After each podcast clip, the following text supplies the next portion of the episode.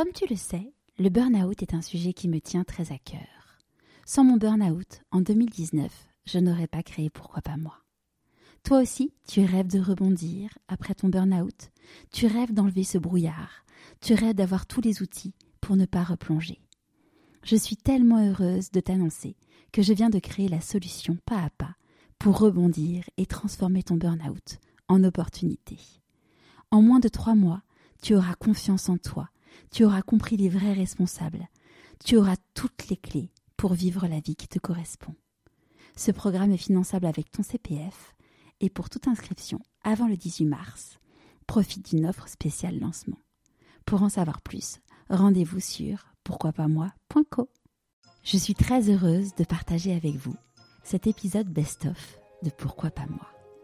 L'occasion de découvrir ou redécouvrir le parcours de certains de mes invités. Bonne écoute la, première des choses pour euh, s'émanciper, c'est déjà d'avoir des prises de conscience. Après, mais c'est juste une reprogrammation. Penser que Camille Lacour, euh, Florent Manoudou, ils sont arrivés, hop, ça a été facile pour eux. Bah non, parce qu'à un moment donné, ils se disaient, bah je pourrais pas être champion du monde. Et à partir du moment où ils se sont dit bah pourquoi pas moi, bah leur vie a radicalement changé. On va amener la, la performance par le bien-être. Alors ça veut dire quoi? Ça veut dire qu'on va d'abord s'intéresser à l'individu plutôt qu'à l'athlète. On s'était dit que plus on allait épanouir euh, l'individu, bah, plus il y aurait des, euh, des répercussions bénéfiques sur le plan sportif. Pouvoir répondre à cette question, bah, qui on est, qu'est-ce qu'on veut, et euh, quel sens on donne à la vie? À partir du moment où on est davantage dans notre dans notre voie, quelle que soit la voie, mais euh, il y a une paix intérieure euh, qui se diffuse. On, on, trouve une forme, je trouve, d'équilibre dans cet euh, inconfort. Et on sait faire. Et c'est c'est vrai qu'il y a beaucoup de personnes qui préfèrent être comme ça plutôt que se dire ouais mais et si je change ça? Qu'est-ce qui me dit que ça sera mieux? Voilà. Mais le problème, c'est qu'aujourd'hui, euh, le rythme de, de, cette société va tellement vite que cet équilibre, il est de plus en plus instable. Et on va, on va pas se mentir, en continuant comme ça, on va tous euh, se vautrer un jour. L'idée, c'est d'arrêter de se voir comme euh, comme une personne moyenne, qu'on a un potentiel en nous euh, insoupçonné. j'en suis la preuve vivante, mais si j'en suis la preuve vivante, on est tous pareils. On, on, peut se surprendre. Donc, quand on déplace la peur en curiosité, la perception de la vie change radicalement. Je suis Charlotte Desrosiers Natral et je suis heureuse de vous accueillir sur Pourquoi pas moi. On a tous rêvé un jour de changer de vie Certains ont osé écouter leur petite voix et ils ne le regrettent pas. Écoutez ces témoignages sans coupe qui permettent de décrypter ce qui se passe concrètement entre le moment où on se dit dans sa tête pourquoi pas moi au moment où on rend tout cela possible. Pourquoi pas moi Le podcast qui t'invite à écouter ta petite voix.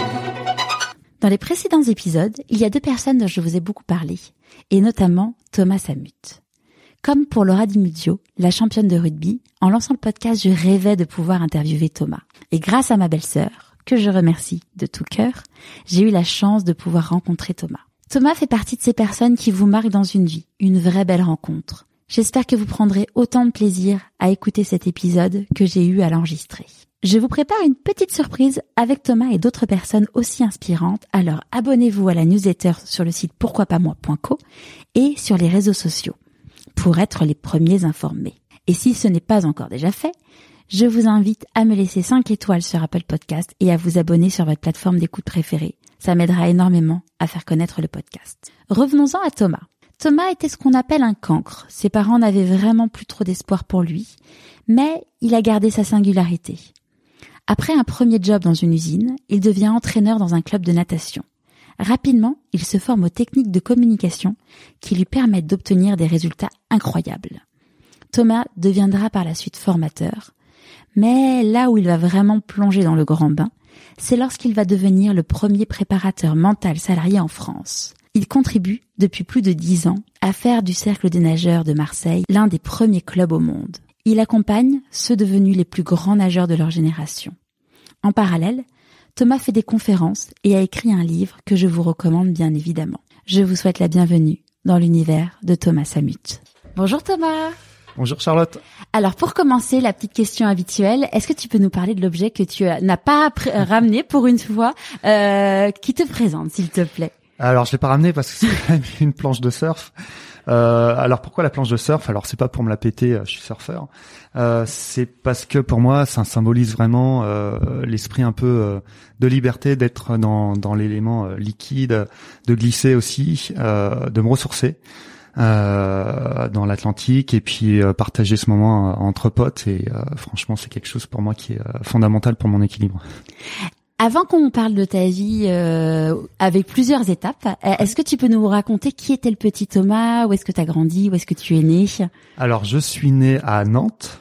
le petit Thomas, il était comment je pourrais dire? Déjà à l'époque sensible. Euh, Quand tu dis sensible Sensible, euh, sensible à beaucoup de choses comme euh, l'injustice, l'intolérance, l'irrespect. voilà, tout, tout ça, ça me, ça me, ça me parlait. Alors, je savais pas mettre des mots et j'étais plus à l'école celui qui allait aider un peu le ceux qui se faisaient euh, embêter euh, voilà c'était un peu euh, déjà à, l'époque ma philosophie de vie en fait voilà se, se, battre un peu contre les les plus forts. Et puis t'étais un petit garçon aussi plus de la pas de l'école mais plus de la nature? Ouais ouais ouais heureusement. Heureusement franchement j'ai rien contre Paris mais si j'avais grandi à Paris je pense que j'aurais eu une autre vie ça c'est c'est évident mais j'aurais pas kiffé ma mon enfance comme comme j'ai comme j'ai kiffé. Moi, j'étais euh, dans une banlieue euh, euh, proche de la nature à Nantes et je passais, enfin dès que j'avais un peu de temps libre, c'était être dans la nature, toujours avec les copains, toujours la même bande de potes d'ailleurs que j'ai aujourd'hui. voilà, j'ai 46 ans et mon meilleur ami Marco, je le connais depuis l'âge de deux ans. Donc voilà, je suis plutôt fidèle aussi en, en amitié. Et c'était quand t'étais petit, tu disais ça sera quoi mon métier plus tard? Alors, euh, déjà, j'avais la, la fibre pour euh, pour vouloir aider les autres. Et euh, je me souviens un jour, mais je devais avoir moins de dix ans. Je sais pas pourquoi. j'avais vu une émission où il parlait justement de, de l'entraide des gens et et j'avais j'étais avec mon père dans la voiture et voilà j'étais pas déjà à l'école un, un, super élève et j'avais dit à mon père mais j'ai envie d'être anthropologue. J'avais entendu ce mot et je sais pas trop ce que ça voulait dire, mais je sais qu'il y avait le côté humain, euh, mieux comprendre les hommes. Et euh, bah, sa réaction, euh, je pense que j'aurais eu la même, mais bah, il a rigolé. Et en gros, bah, mais non, laisse tomber. Enfin, qu'est-ce que tu veux, toi Déjà, passe ton bac, on en reparle. Et voilà, bon, ça m'a fait mal sur le coup. Mais c'est pour dire que, ouais, je pense que c'était, euh, c'est en moi de, depuis toujours d'accompagner les gens. Et tes parents, ils faisaient quoi ou ils font peut-être toujours quoi comme métier? Euh, euh, Mon père, il était à droite à gauche en France. Euh, il était, euh, il était dans le commercial. ma mère est décédée il y a plus de 20 ans. voilà, elle est, bon, elle a toujours quasiment été malade, donc elle était euh, vendeuse dans un magasin. D'accord. Donc oui, le motel euh, anthropologue, ça correspondait pas forcément aux cases euh, non, familiales. Non, non, carrément pas. Ah non, non, non. Ah, et t'as des frères et sœurs? J'ai un frère, ouais. ouais. Petit, grand? Euh, Plus âgé. D'accord. Euh, qui euh, était à Paris. bon, un classique, burn-out. Ok. grosse bah, angoisse. Enfin bref. non, il a fait deux burn-out hein, quand même. Et là, il se met à son compte. il commence à à refaire surface et, à, et à s'éclater dans un changement de métier. Ouais, ouais, ouais, bah pareil. Il a quitté euh, euh, Paris pour euh, pour Angers maintenant. Non, ça ça se passe beaucoup mieux pour lui. D'accord. Donc le petit Thomas aimait la nature, mais n'était pas un bon élève. On peut pas dire ça. Non. Alors j'aimais beaucoup apprendre. Ouais. mais c'était, bah, il fallait il fallait qu'il y ait une utilité. D'accord. Si c'était apprendre des récitations juste pour pour recracher, moi ça m'intéressait pas et euh, je, je voyais pas le de sens à tout ça. Donc euh, en fait, apprendre les choses par cœur, je pense que euh, même aujourd'hui, j'ai toujours pas cette intelligence là et je pense que j'ai j'ai beau travailler dessus. À part les bizarrement hein, les, les les les paroles de chansons. Mais alors, tout, dès qu'il faut apprendre des choses par cœur, ça m'ennuie profondément. Par contre, petite anecdote. Alors là, tu, tu vas tout de moi, mais c'est pas grave. Euh, je passais quand même du temps dans les toilettes, hein, comme mmh. comme tout humain. voilà. Ou peut-être encore plus comme tout homme. Ouais, ouais, ouais, vraiment privilégié. Et euh, gamin, il y avait pas internet et tout ça, et euh, j'avais un dico, non commun, non propre. Et euh, mon jeu, c'était bon, bah j'arrivais et je prenais une, une page au hasard et j'apprenais, enfin, je découvrais euh, soit des, des, des, auteurs, des philosophes ou autres, et ça me renvoyait à d'autres. Et, euh, et, voilà. Et puis euh, j'ai, à l'époque, je construisais ma, culture, euh, voilà, sur le le pot de des toilettes, mais sur le trône. Ouais, ouais, ouais, Le trône de la pensée. Mais franchement, euh, c'est ça a attisé ma curiosité de, de ma soif de, de savoir et elle est toujours intacte. Hein. donc c'est bien. T'avais donc t'étais un, un enfant qui avait beaucoup d'énergie euh, qu'il fallait qu'il fallait canaliser et donc à 12 ans ton papa t'a inscrit dans un club de natation. C'est ça. Est-ce que c'était un sport que t'aimais ou t'as dit mon fils tu vas faire ça? Alors euh, j'aimais pas forcément euh, nager. Ouais. Parce que franchement, euh, qui aime nager, faire des longueurs sur longueurs, il n'y a pas pas beaucoup de personnes, je pense. Euh, maintenant, euh, je commençais à, à, comment dirais-je, à être un peu délinquant. et, et l'été, quand on joignait en fait la, la, la famille dans, dans le sud, mon père voyait que j'adorais être dans l'eau. Il m'a dit bah t'adores l'eau, donc tu vas nager.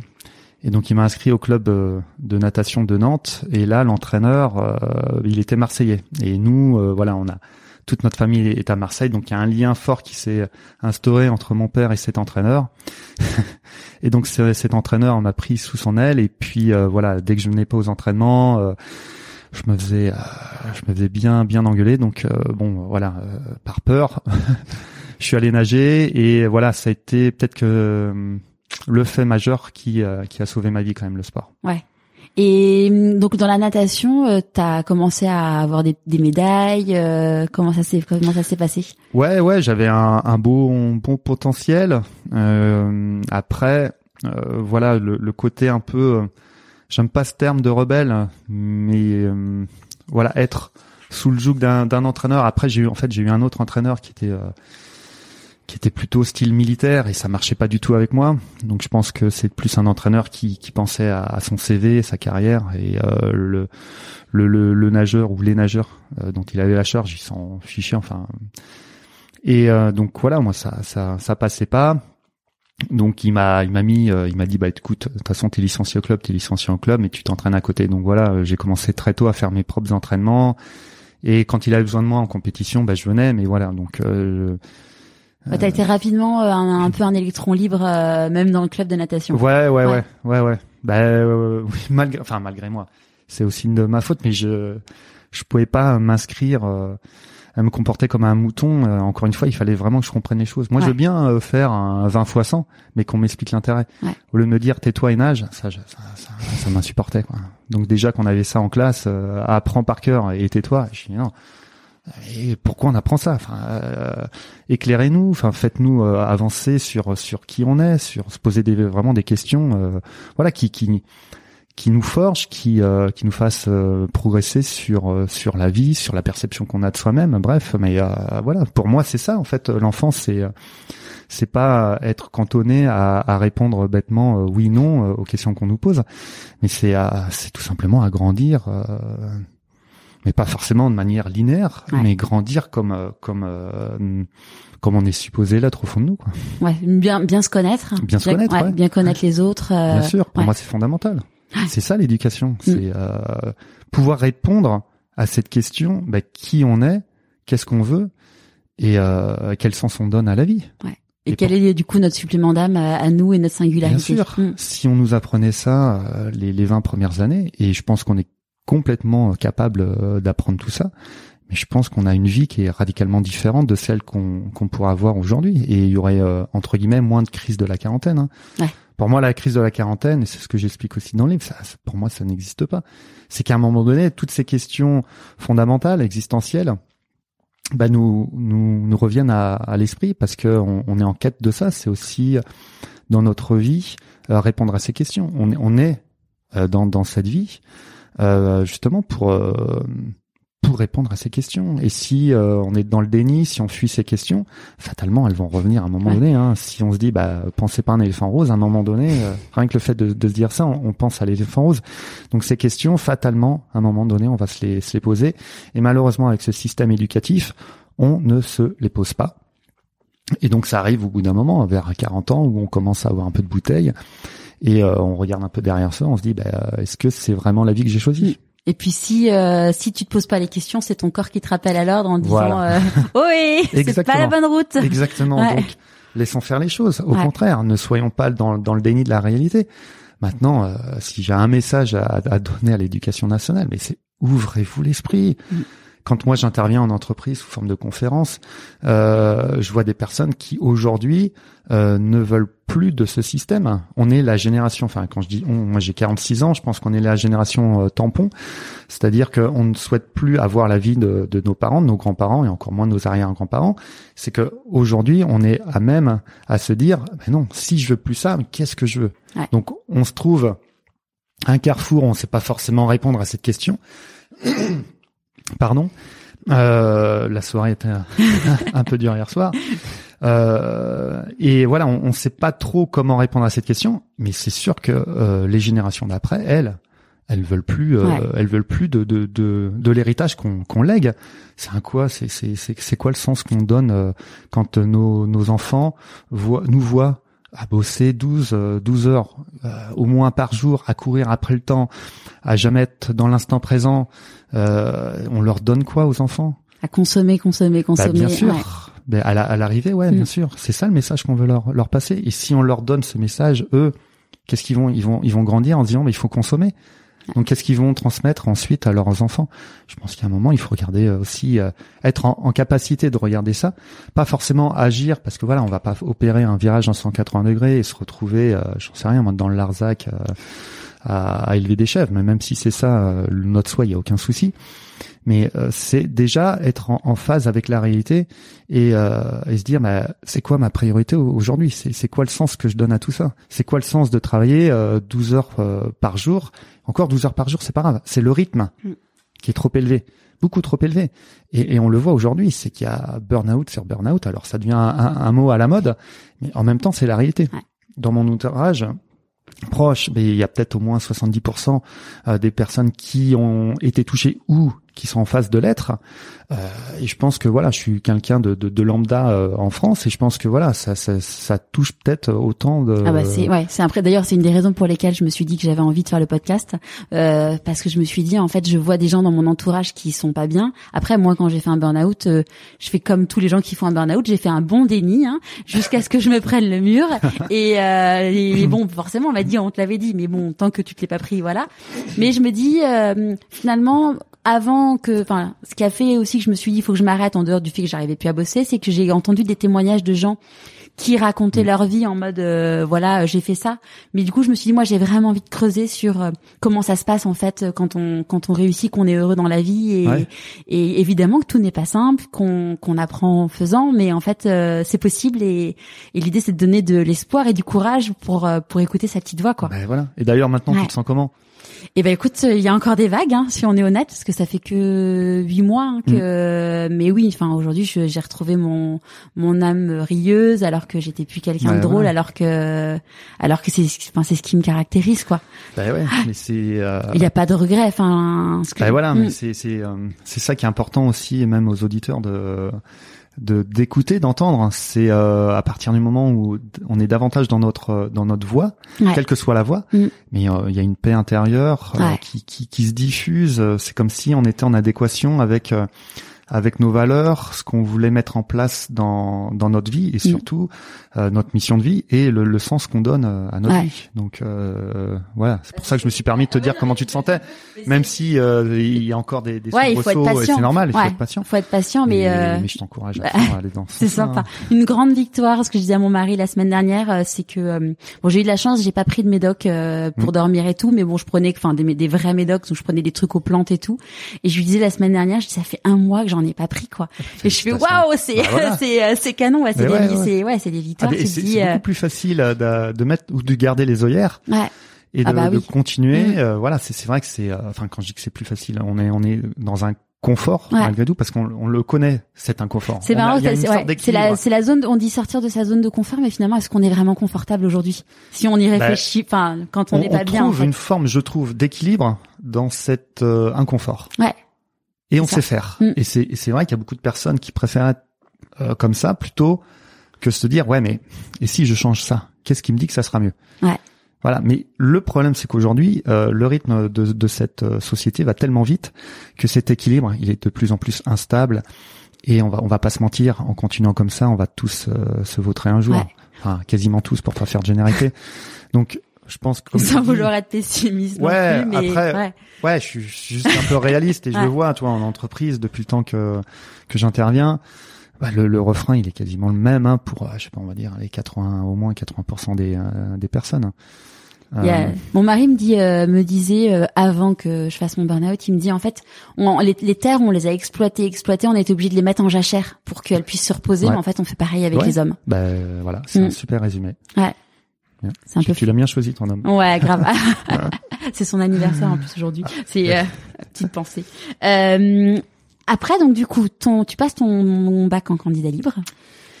Euh, Ouais, oui. Euh, en candidat, libre, pourquoi? Bah, Tout simplement parce que j'ai été euh, renvoyé euh, de tous les, enfin tout ça, une bonne partie des des bahuts euh, publics de, de Nantes. Hum, donc euh, Comment tu l'as vécu ça d'ailleurs? Euh, pff, euh, je, euh, comment On m'avait jamais posé cette question. Bah plutôt bien. non parce que euh, enfin plutôt bien parce que en fait euh, je restais moi-même et c'est pour ça je, je quand je voyais les autres élèves alors je me dis pas que j'étais supérieur aux autres euh, mais qui pour moi subissaient un peu euh, ce système là toi où il y a, il y a moi je comprends pas un truc c'est que quand on va à l'école normalement on devrait avoir le sourire Mm. on devrait apprendre et qui euh, allait au bahut avec le sourire? Enfin qu'on m'explique qui? C'est marrant parce que mon fils l'autre jour, je lui dis, euh, il a il a 8 ans, je lui dis euh, bon bah bonne journée mon amour, euh, amuse-toi bien. Et là il y a le directeur de l'école qui était à côté qui fait non non mais il est là pour apprendre. Ouais bah je dis bah apprends bien et amuse-toi bien mais en fait c'est pas incompatible. Ça fait la même chose avec ma fille. J'étais mais sur le cul. Elle est encore en maternelle. Ouais. Et l'instit, il dit non, non, non, euh, euh, on est là pour apprendre. Exactement la même chose Ouais. que pour toi. Mais, euh, mais c'est c'est compatible. Ouais. Et, et juste ça. C'est. euh, mais je me faisais une telle joie d'aller à, à l'école quand j'étais gamin parce que je me faisais une idée de l'école.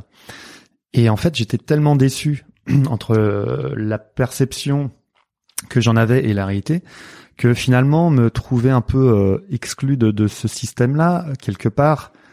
Euh, aujourd'hui, je veux dire, ça, ça me rassurait parce que bah, j'étais euh, aujourd'hui à, à mon âge, je suis content du, du parcours que j'ai eu, euh, même scolaire, parce que à aucun moment euh, j'ai baissé euh, la tête et, euh, je suis entré dans le moule. Ouais. Et alors je dis pas que euh, être dans le moule c'est c'est pas bien. maintenant c'est c'est mon parcours à moi. Et voilà, c'est pour ça que j'ai pas été surpris non plus euh, de me retrouver euh, exclu. euh, et puis voilà, j'ai tenté de, passer le bac en tant que candidat libre. Et puis je suis arrivé au rattrapage. Il me manquait pas beaucoup de points pour l'avoir. Et euh, genre 10 en éco et, et 11 en maths. Et je pense que les, les examinateurs ont vu mon dossier. Ils m'ont dit mais qu'est-ce que c'est que celui-là? Et euh, en fait ils m'ont ils me l'ont pas donné pour un point. Donc j'ai dû avoir 10 et 10 et voilà il manquait il manquait un point. Ils se sont dit bon bah voilà encore une année euh, ça lui fera du bien pour que Sachant que qu'ils tu avais comprennent, redoublé euh, déjà euh, oui, oh plusieurs là, fois. oui, oui, oui. Ouais. Bah, à l'arrivée, euh, je pense que en terminale, on me prenait pour le prof. Hein. ouais, ouais, ouais. Donc euh, voilà. Après, euh, j'ai tiré ma révérence et je et c'est euh, grâce, j'allais dire grâce à cet échec que j'ai commencé à réfléchir en fait réellement sur euh, sur moi.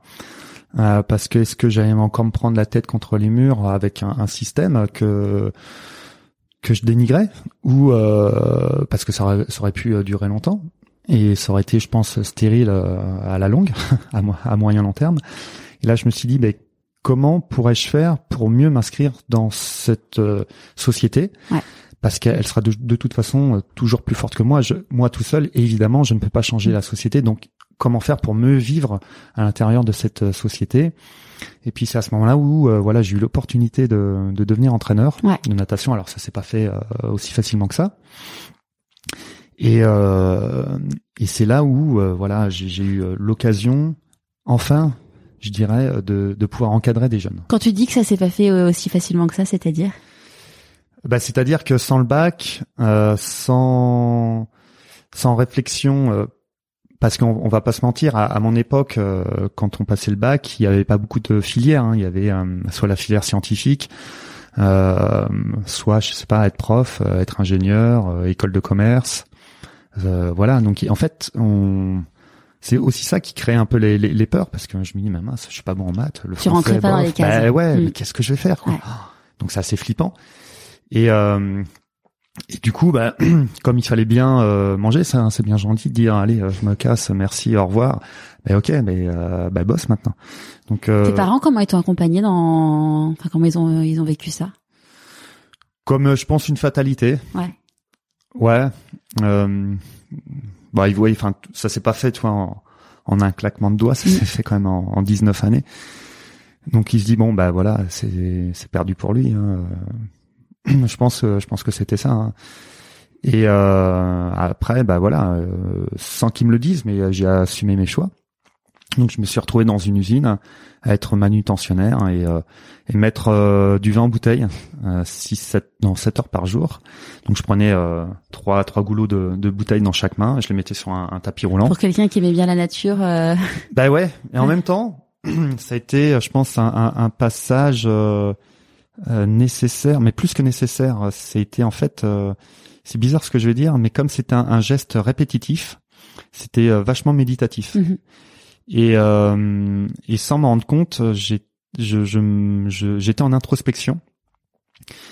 Et, euh, et ça m'a permis aussi de, de réfléchir euh, sur moi, parce que en fait, quand on passe le bac, souvent, on enchaîne directement sur sur une école, sur euh, aller à la fac, et euh, et puis c'est reparti. Donc dans d'autres études, euh, et, et encore une fois, ben on passe aussi à côté de soi.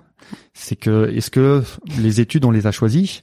Souvent, euh, souvent non, on va pas se mentir. Hein, euh, c'est par défaut ou alors sauf euh, sauf pour certaines personnes pour qui bah c'est euh, je sais pas c'est une vocation donc c'est c'est c'est facile hein. mais la grande majorité je pense que bah on est bien content déjà de faire une formation ça va nous occuper quatre années donc on peut souffler. Et après euh, ces quatre années bah on enchaîne sur un métier et puis voilà. Donc euh, c'est aussi euh, ça qui m'a enrichi c'est qu'à à 19 ans j'ai eu cette opportunité euh, malgré moi ou j'en sais rien mais de, de voilà de me poser des questions qui m'ont fait vachement de bien. Et par rapport à cette réflexion euh, voilà j'ai commencé à lire euh, tout ce qui était euh, philosophie grecque je me suis vraiment instruit Ouais. et euh, voilà ça m'a forgé aussi euh, euh, enfin ça m'a confirmé dans dans le sens de là où je voulais aller et c'était où alors? bah, c'était justement dans dans l'éducation en fait, Euh, mais l'éducation pas nationale, l'éducation sans Ouais, non, sport. ça, Tu vois? l'éducation Ouais. nationale. euh, ça, ça serait pas trop cohérent. non, non, non. ah, moi, j'aurais bien aimé. Hein. Ouais. Je pense que c'est plus l'éducation nationale qui m'aurait. Non, Ouais. toi, tu restes euh, devant, tu t'entres pas. Et, euh, et voilà, c'était euh, l'éducation dans le sens noble du terme. C'était, euh, bah voilà, on a en face de nous euh, des, des jeunes. Quand j'étais entraîneur, euh, qu'est-ce qu'on va en faire? Mm. Voilà, et ça, c'était génial. C'était comme si euh, le, le ciel euh, me récompensait en fait. Et j'ai eu cette opportunité. Comment ça s'est passé d'ailleurs du coup cette opportunité Enfin, comment comment t'es passé de ton usine à l'opportunité d'être euh, Eh ben, euh, entraîneur? Là, j'ai euh, j'avais quand même le niveau bac, Ouais. donc j'ai j'ai pu faire des euh, des formations euh, dans le domaine du sport D'accord. au CREPS. Donc j'ai obtenu des euh, des brevets d'état euh, qui m'ont conféré le droit en fait de d'être entraîneur. Ok. Et euh, voilà. Donc que t'as fait pendant que t'étais euh, à l'usine ou Non. j'ai arrêté l'usine. Ok. J'ai dû faire six mois en tout. Et euh, après, voilà, j'ai euh, j'ai commencé à faire des, des formations dans le sport. Euh, et puis euh, voilà, en fait, moi, ce qui m'intéressait, c'est le diplôme, parce que même les formations dans le sport, c'était. ouf. Et, euh, et Là, voilà. t'avais, une- tu savais pourquoi tu le faisais, donc. Voilà, exactement. et ça, ça, ça, a tout changé. Mm. Et, en, et enfin, voilà, j'ai eu un un club m'a fait confiance. je remercierai jamais assez parce que je sais même pas pourquoi ils m'ont choisi. Tu sais pas Bah, euh, il faudrait que je repose la question. Mm. pourquoi moi? Parce que franchement, euh, en plus j'arrive le jour de euh, de enfin de l'entretien d'embauche. euh, j'avais j'avais oublié mon CV. Enfin, je suis arrivé à l'arrache et bon, bah bref, je sais pas pourquoi ils m'ont choisi. Et euh, et en fait, j'étais le seul éducateur pour euh, pour le club, donc c'était cool parce que euh, je pouvais faire tout ce que je voulais, euh, expérimenter en fait euh, des, des, des formes de pédagogie et je me suis euh, franchement éclaté. Et d'ailleurs, c'était c'était à Lorient et c'était j'ai commencé en 97, je crois. Et euh, voilà, euh, plus de 20 ans après, j'ai toujours, euh, euh, je suis toujours proche de, de, de parents de, de nageurs et de nageurs. Du coup, t'as fait Nantes et Lorient? J'ai fait, euh, ouais, j'ai commencé en fait le métier d'entraîneur à Lorient. Euh, j'ai été recruté par le club de Nantes euh, en étant euh, entraîneur. Mhm. J'ai co-entraîné avec un, un autre entraîneur et on a amené des, euh, des nageurs euh, aux Jeux Olympiques et aux Championnats du monde. Et puis en fait, euh, déjà à l'époque, euh, j'avais expérimenté en fait des, des, des pédagogies un peu différentes. Ouais. Alors, je te cache pas qu'il n'y a pas beaucoup de clubs qui me prenaient au sérieux. Quand tu dis des, tu penses à quoi comme euh, comme formation un peu différente? Bah en fait, j'ai euh, à l'époque, euh, j'avais commencé à me former à la PNL. Ok. Qu'est-ce qu'il y a d'ailleurs Qu'est-ce parce que j'avais vu que tu avais été formé à la PNL parce que c'était il y a 20 ans. Aujourd'hui, Ouais. il y a beaucoup de gens. Alors euh, même les gens qui disent que maintenant c'est has-been. Enfin, Oui. il y a il y a il y a un peu tout, tout Ouais, sur ces sujets-là. Mais il y a 20 ans, c'était pas du tout un Ah truc. non non non, euh, c'était pas du tout connu. Comment tu t'es dit tiens, je vais me former à la PNL Par euh, l'intermédiaire d'un d'un ami Ouais. qui m'en avait parlé et euh, ça avait attisé ma curiosité, mais c'était plus une curiosité en fait de me dire euh, bon ah, j'ai déjà des bons résultats avec les nageurs, ouais, ça va confirmer le fait que je suis un bon communicant. Mm. Alors je l'ai fait. Et je suis arrivé là hein, avec un peu de prétention quand même, une euh, humilité un peu mal placée. Et euh, les deux premiers jours, j'ai rien compris. Je dis mais qu'est-ce que qu'est-ce qu'il raconte? Mais qu'est-ce que c'est que ça? Et, et le troisième jour, je crois que j'ai pris une grosse baffe dans ma gueule. Je dis mais oh, mais je suis une quiche en communication. Et là, j'ai compris qu'en fait, parler et communiquer, c'était deux choses radicalement différentes. Et là, je dis ok, mais tu vas te taire, euh, tu vas être humble Mm. et euh, tu vas reprendre les bases de, de A jusqu'à Z. Et voilà, j'ai mis un pied à l'étrier dans le domaine de la com, enfin la vraie communication, et ça m'a tellement euh, interpellé plus que voilà j'ai suivi le cursus jusqu'au master en PNL après je me suis formé à la communication non violente la systémique enfin pas mal d'autres d'autres formations enfin au fil Ouais. du- de mon parcours en parallèle euh, du job d'entraîneur. Ouais, ouais, ouais, complètement. Et euh, et voilà, ça a été euh, ça a été facilitateur, c'est ça, hein, de, de plein de choses. Quand je voyais en face de moi des, des nageurs qui avaient des freins, mais je les déverrouillais assez facilement. Non pas que je sois Superman, mais euh, j'avais les bons outils. hein, Mm. c'est tout simplement ça. Ouais. Et euh, ça a été ça, ça a été génial. Donc voilà, il y a deux organismes de formation qui sont intéressés à mon profil parce qu'ils voyaient en fait d'un bon œil la manière dont j'amenais euh, les sportifs euh, au plus haut niveau. Comment d'ailleurs les sportifs ils l'ont ils l'ont vécu euh, parce que bon il y en a que j'imagine que t'as suivi, t'avais pas encore fait les formations. Est-ce qu'ils t'ont dit mais ça est-ce qu'ils t'ont fait un feedback eux hein? Non, non, Non. non, non. Euh, enfin, quand je dis non, parce que parce que je, je pense que T'en avais peut-être pas parlé d'ailleurs. ouais, en fait, j'ai commencé véritablement à me former après mon premier club. D'accord. Quand je suis arrivé à Nantes, et euh, déjà, je ma pédagogie avait énormément évolué. Mais en tout cas, euh, aujourd'hui, euh, bah, je, je suis toujours proche avec pas mal de.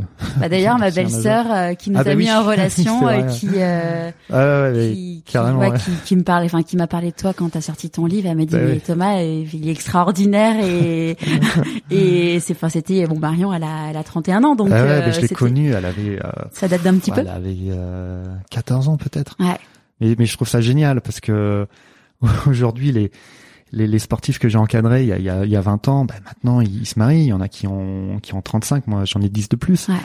Donc voilà, j'assiste à leur évolution. Je suis invité au mariage, on se voit toujours. J'ai même été coloc avec euh, des anciens nageurs. Enfin bref. Et aujourd'hui, bah voilà, même euh, du côté de Lorient, enfin à Guidel, sur la côte où, où, où j'habite, euh, voilà, il y a des anciens nageurs avec qui je surfe, qui euh, avec qui je suis hyper proche. Enfin bref, c'est euh, Ah, c'est une belle aventure humaine. ouais, ouais, carrément. Donc qu'est-ce qui se passe Donc tu disais? Donc on, on t'a repéré parce que tu commençais à emmener des gens, euh, des, des nageurs assez hauts, Ouais. avec un, une approche complètement différente de ça, tous ouais. les autres. Et euh, donc c'est euh, c'est le cercle des nageurs de Marseille qui t'a contacté en premier? Alors ouais, avant, c'est que j'ai j'ai euh, j'ai délaissé en fait le monde de, du sport en France parce Ouais. que le le sport en France tel qu'il est pratiqué m'inspirait guère. Enfin, dès qu'on veut mettre en place des projets un peu novateurs, on a plus des des bâtons dans les roues que que que des encouragements. Donc ça, ça m'a saoulé. Et puis voilà, comme il y avait euh, bah, le monde de l'entreprise qui me tendait les bras dans le métier de formateur et que je voulais aussi expérimenter, euh, voilà, savoir si euh, ça allait me plaire. Mm.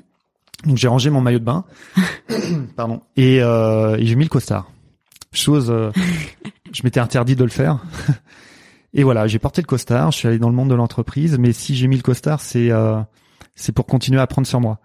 Euh, c'était pas pour me, me dire voilà maintenant je suis arrivé à être quelqu'un de, de bien parce que j'ai un costard, c'était pas du tout ça.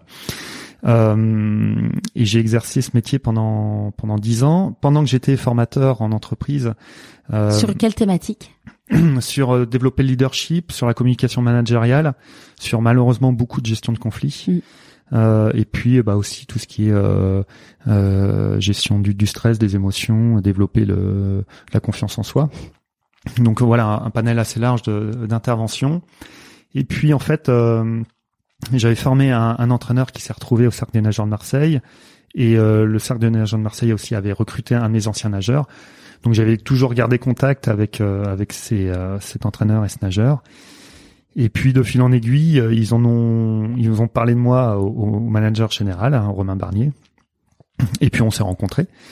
Et puis on a, on a vachement euh, sympathisé. Puis à un moment donné, il me dit mais euh, pourquoi tu, tu ne viendrais pas le préparateur mental du groupe? Parce que lui, il a évolué aux États-Unis en tant que nageur. Et évidemment aux États-Unis, ils étaient en avance sur nous. Hein. Il y avait déjà un préparateur mental. Toi, tu connaissais ce métier? Honnêtement, non. Enfin, je savais euh, globalement euh, euh, que ça pouvait exister, en tout cas à l'étranger. Euh, mais en mais France, tu t'étais jamais rêvé de ah dire non, non, un jour pas. Ah non non non parce que le le, le sport vraiment franchement m'avait un peu dégoûté en France. Et et puis en fait en sympathisant avec Romain Bernier, le manager général du Cercle des nageurs de Marseille, on est amené à développer ensemble la manière dont on voulait euh, moderniser la natation française.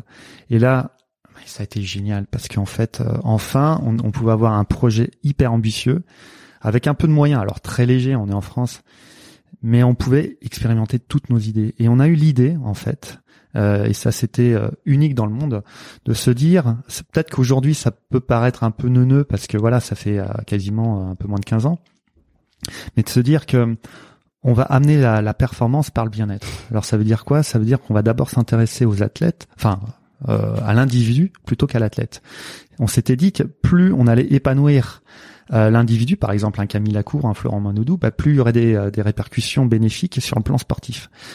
Donc c'est ça en fait l'idée qui a été euh, novatrice, c'est qu'on s'est pas intéressé juste euh, aux sportifs, à la masse musculaire comme euh, bah, quasiment tous les autres euh, clubs de tous les autres sports euh, font. Donc en, fait on a mis en place des démarches qui étaient uniques au monde, voilà, et on s'est éclaté à faire ça parce que pour moi il n'y a rien de plus bah, jouissif que de, de, de, pouvoir expérimenter quelque chose qui nous appelle au, au, au fond de nous. Et euh, bah, euh, alors je te cache pas qu'au début, bah, tous les autres clubs euh, se foutaient de nous en disant mais qu'est-ce que le bien-être va bien faire dans, dans, dans le sport? Et les joueurs d'ailleurs comme eux, comment ils le ah bah, super bien. Ouais. Bah, super bien, ils ont tout de suite adhéré et sentir qu'on crée quelque chose de différent à partir du moment où vraiment on est animé par ça, mm. mais ça renforce, euh, ça renforce. Il y en a aucun qui s'est dit non mais vous êtes gentil, moi je suis là pour nager, je suis pas là pour pour réfléchir à qui je suis. Bah en fait, on faisait aussi le recrutement par rapport à ça. D'accord. Et euh, on n'a pas sollicité certains nageurs qu'on aurait pu, parce qu'on s'était dit euh, ça irait pas. Il fallait qu'il y ait une sorte de d'osmose aussi mm. avec les euh, les nageurs. Donc voilà, on a on avait créé euh, une équipe qui était pas du tout connue, hormis Frédéric Bousquet. Et euh, voilà, en plus de dix ans, on a gagné, je sais plus, 150 médailles internationales avec 20, 20 athlètes différents. Euh, voilà, enfin, on, est devenu euh, le club numéro un mondial. Et puis, en fait, cette façon de faire, évidemment, bah, c'est euh, c'est ce que c'est un, c'est un peu mon leitmotiv quand quand je fais des, des conférences en entreprise. et, et, voilà, et de, de plus en plus, bah, il y, a, y, a des, y a des entreprises qui sont intéressées à, à des nouvelles façons d'aborder euh, la compétition, parce qu'on va pas se mentir, aujourd'hui, l'entreprise c'est le milieu de la compétition et on peut aborder la souvent en interne d'ailleurs. Enfin d'ailleurs moi c'est souvent ce que je disais à, mes à mes boss, je dis en fait le truc c'est que le problème là c'est qu'on n'est pas en train de déployer l'énergie pour être contre nos concurrents, c'est de hmm. l'énergie euh, les uns en enfin c'est en interne la guerre là. Et bah, là mais en fait un on doit pas être en guerre. Et deux euh, mettons notre énergie euh, pour faire des belles choses et même pas forcément pour être contre nos concurrents, juste pour faire un bah, truc grand, beau et qui va servir bah, les intérêts de nos clients quoi. le souci c'est que on nous apprend dès le plus jeune âge à se indirectement, insidieusement même, à, se battre contre quelqu'un. Mm. À partir du moment où il y a l'apparition des notes, forcément, inconscient, on n'a pas le choix que de se comparer. Ouais. comme tu disais dans ton livre, euh, on, on te, ça, ça quand j'ai lu ça, j'ai eu un flash de, ça m'a rappelé beaucoup beaucoup de souvenirs de, on te rend les copies par ordre décroissant de notes. Ah oui, Et t'es là, bon bah voilà, quand t'es pas un très très bon élève, bah à chaque fois tu te prends un petit coup dans la tête. Euh, enfin. ouais. ouais ouais. Allez joyeux Noël. J'espère que ça se fait plus ça. Euh, mais en je pense que, à mon avis, enfin, moi je vois, bon, mes enfants sont dans le public et il euh, y a pas de notes, c'est des A, des B, des C, compagnie ou des atteints, non atteints. Mais je vois mes nièces qui sont dans le. Ouais, mais par rapport au, tu vois, je vois ma nièce qui est dans le privé. elle a encore, donc elle a le même âge que mon fils, donc 8 ans. Elle a des, euh, des notes 16, 18, machin. T'as la moyenne générale. Ah enfin, c'est vraiment, ah c'est t'as la ah, colonne. ouais, bah non, non, t'as la colonne euh, moyenne la plus basse, moyenne la plus haute, moyenne euh, de la de l'enfant et la moyenne, la moyenne moyenne de la classe. Et là, tu dis ouais, non, en fait, ça n'a. Enfin, moi, c'est ce que j'avais, ouais, il y a, il y a quelques années. Et tu dis non, ça n'a pas changé en fait.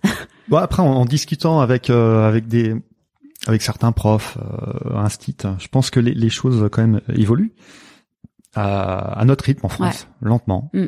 Très lentement, mais je pense que il y a quand même de plus en plus de choses, ouais, sur euh, le fait de. Alors bon, l'approche Montessori, on aime, on n'aime pas, mais euh, je sais que dans beaucoup d'écoles, ils appliquent, enfin, ils, ils appliquent des, des petits éléments, en tout cas dans le public, pour faire faire, pour qu'il y ait un sens. Ouais, ouais, ouais.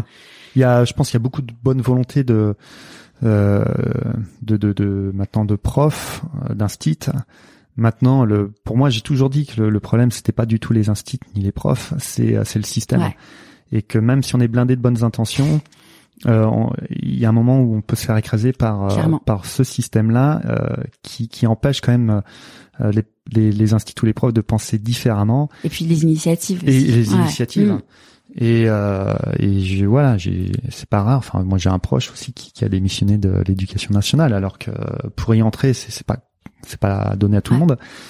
Mais il dit, mais non, ça va plus avec mes valeurs. Mm. On est dans l'animation aujourd'hui. Enfin bref, on va pas épiloguer euh, là-dessus. Mais voilà, c'est c'est mm. plus le système euh, moi qui me qui me dérange plutôt que les les acteurs de de ce système. Ça c'est c'est clair. Et il y a un truc fort que tu disais aussi dans le livre. Il y a beaucoup de choses fortes. Ah ouais, non, il y a beaucoup de choses fortes. Enfin, j'en parle souvent dans le podcast parce que enfin moi ça a été vraiment un révélateur ah, euh, l'été dernier quand j'étais vraiment vraiment pas bien et où tu disais bon euh, là déjà en fait en effet faut être heureux bon tous les jours mais bon ça c'est c'est une philosophie de vie mais surtout que aujourd'hui on est heureux que dans l'atteinte de l'objectif et pas dans le cheminement pour y arriver et c'est vrai qu'en effet, quand t'as quand compris ça, quand tu prends un peu de recul et un peu de hauteur et que tu te dis bah oui, mais en fait c'est ça ma vie aujourd'hui, euh, ça permet de prendre conscience de beaucoup de choses. Et ce que tu disais, c'est que finalement un champion, si il gagne, enfin s'il n'est heureux que quand il gagne une médaille, Ouais. Bah, y a, déjà, il y a pas beaucoup de, il y a pas beaucoup de sportifs heureux. c'est clair. Mais alors, tu l'as vraiment lu ce livre Ouais. Et en plus, je l'ai relu. Enfin, je l'ai relu euh, tout ce que, que j'avais surligné sur mon Kindle hier quand tu m'as appelé hier en me disant bah je suis à Paris, euh, on en profite.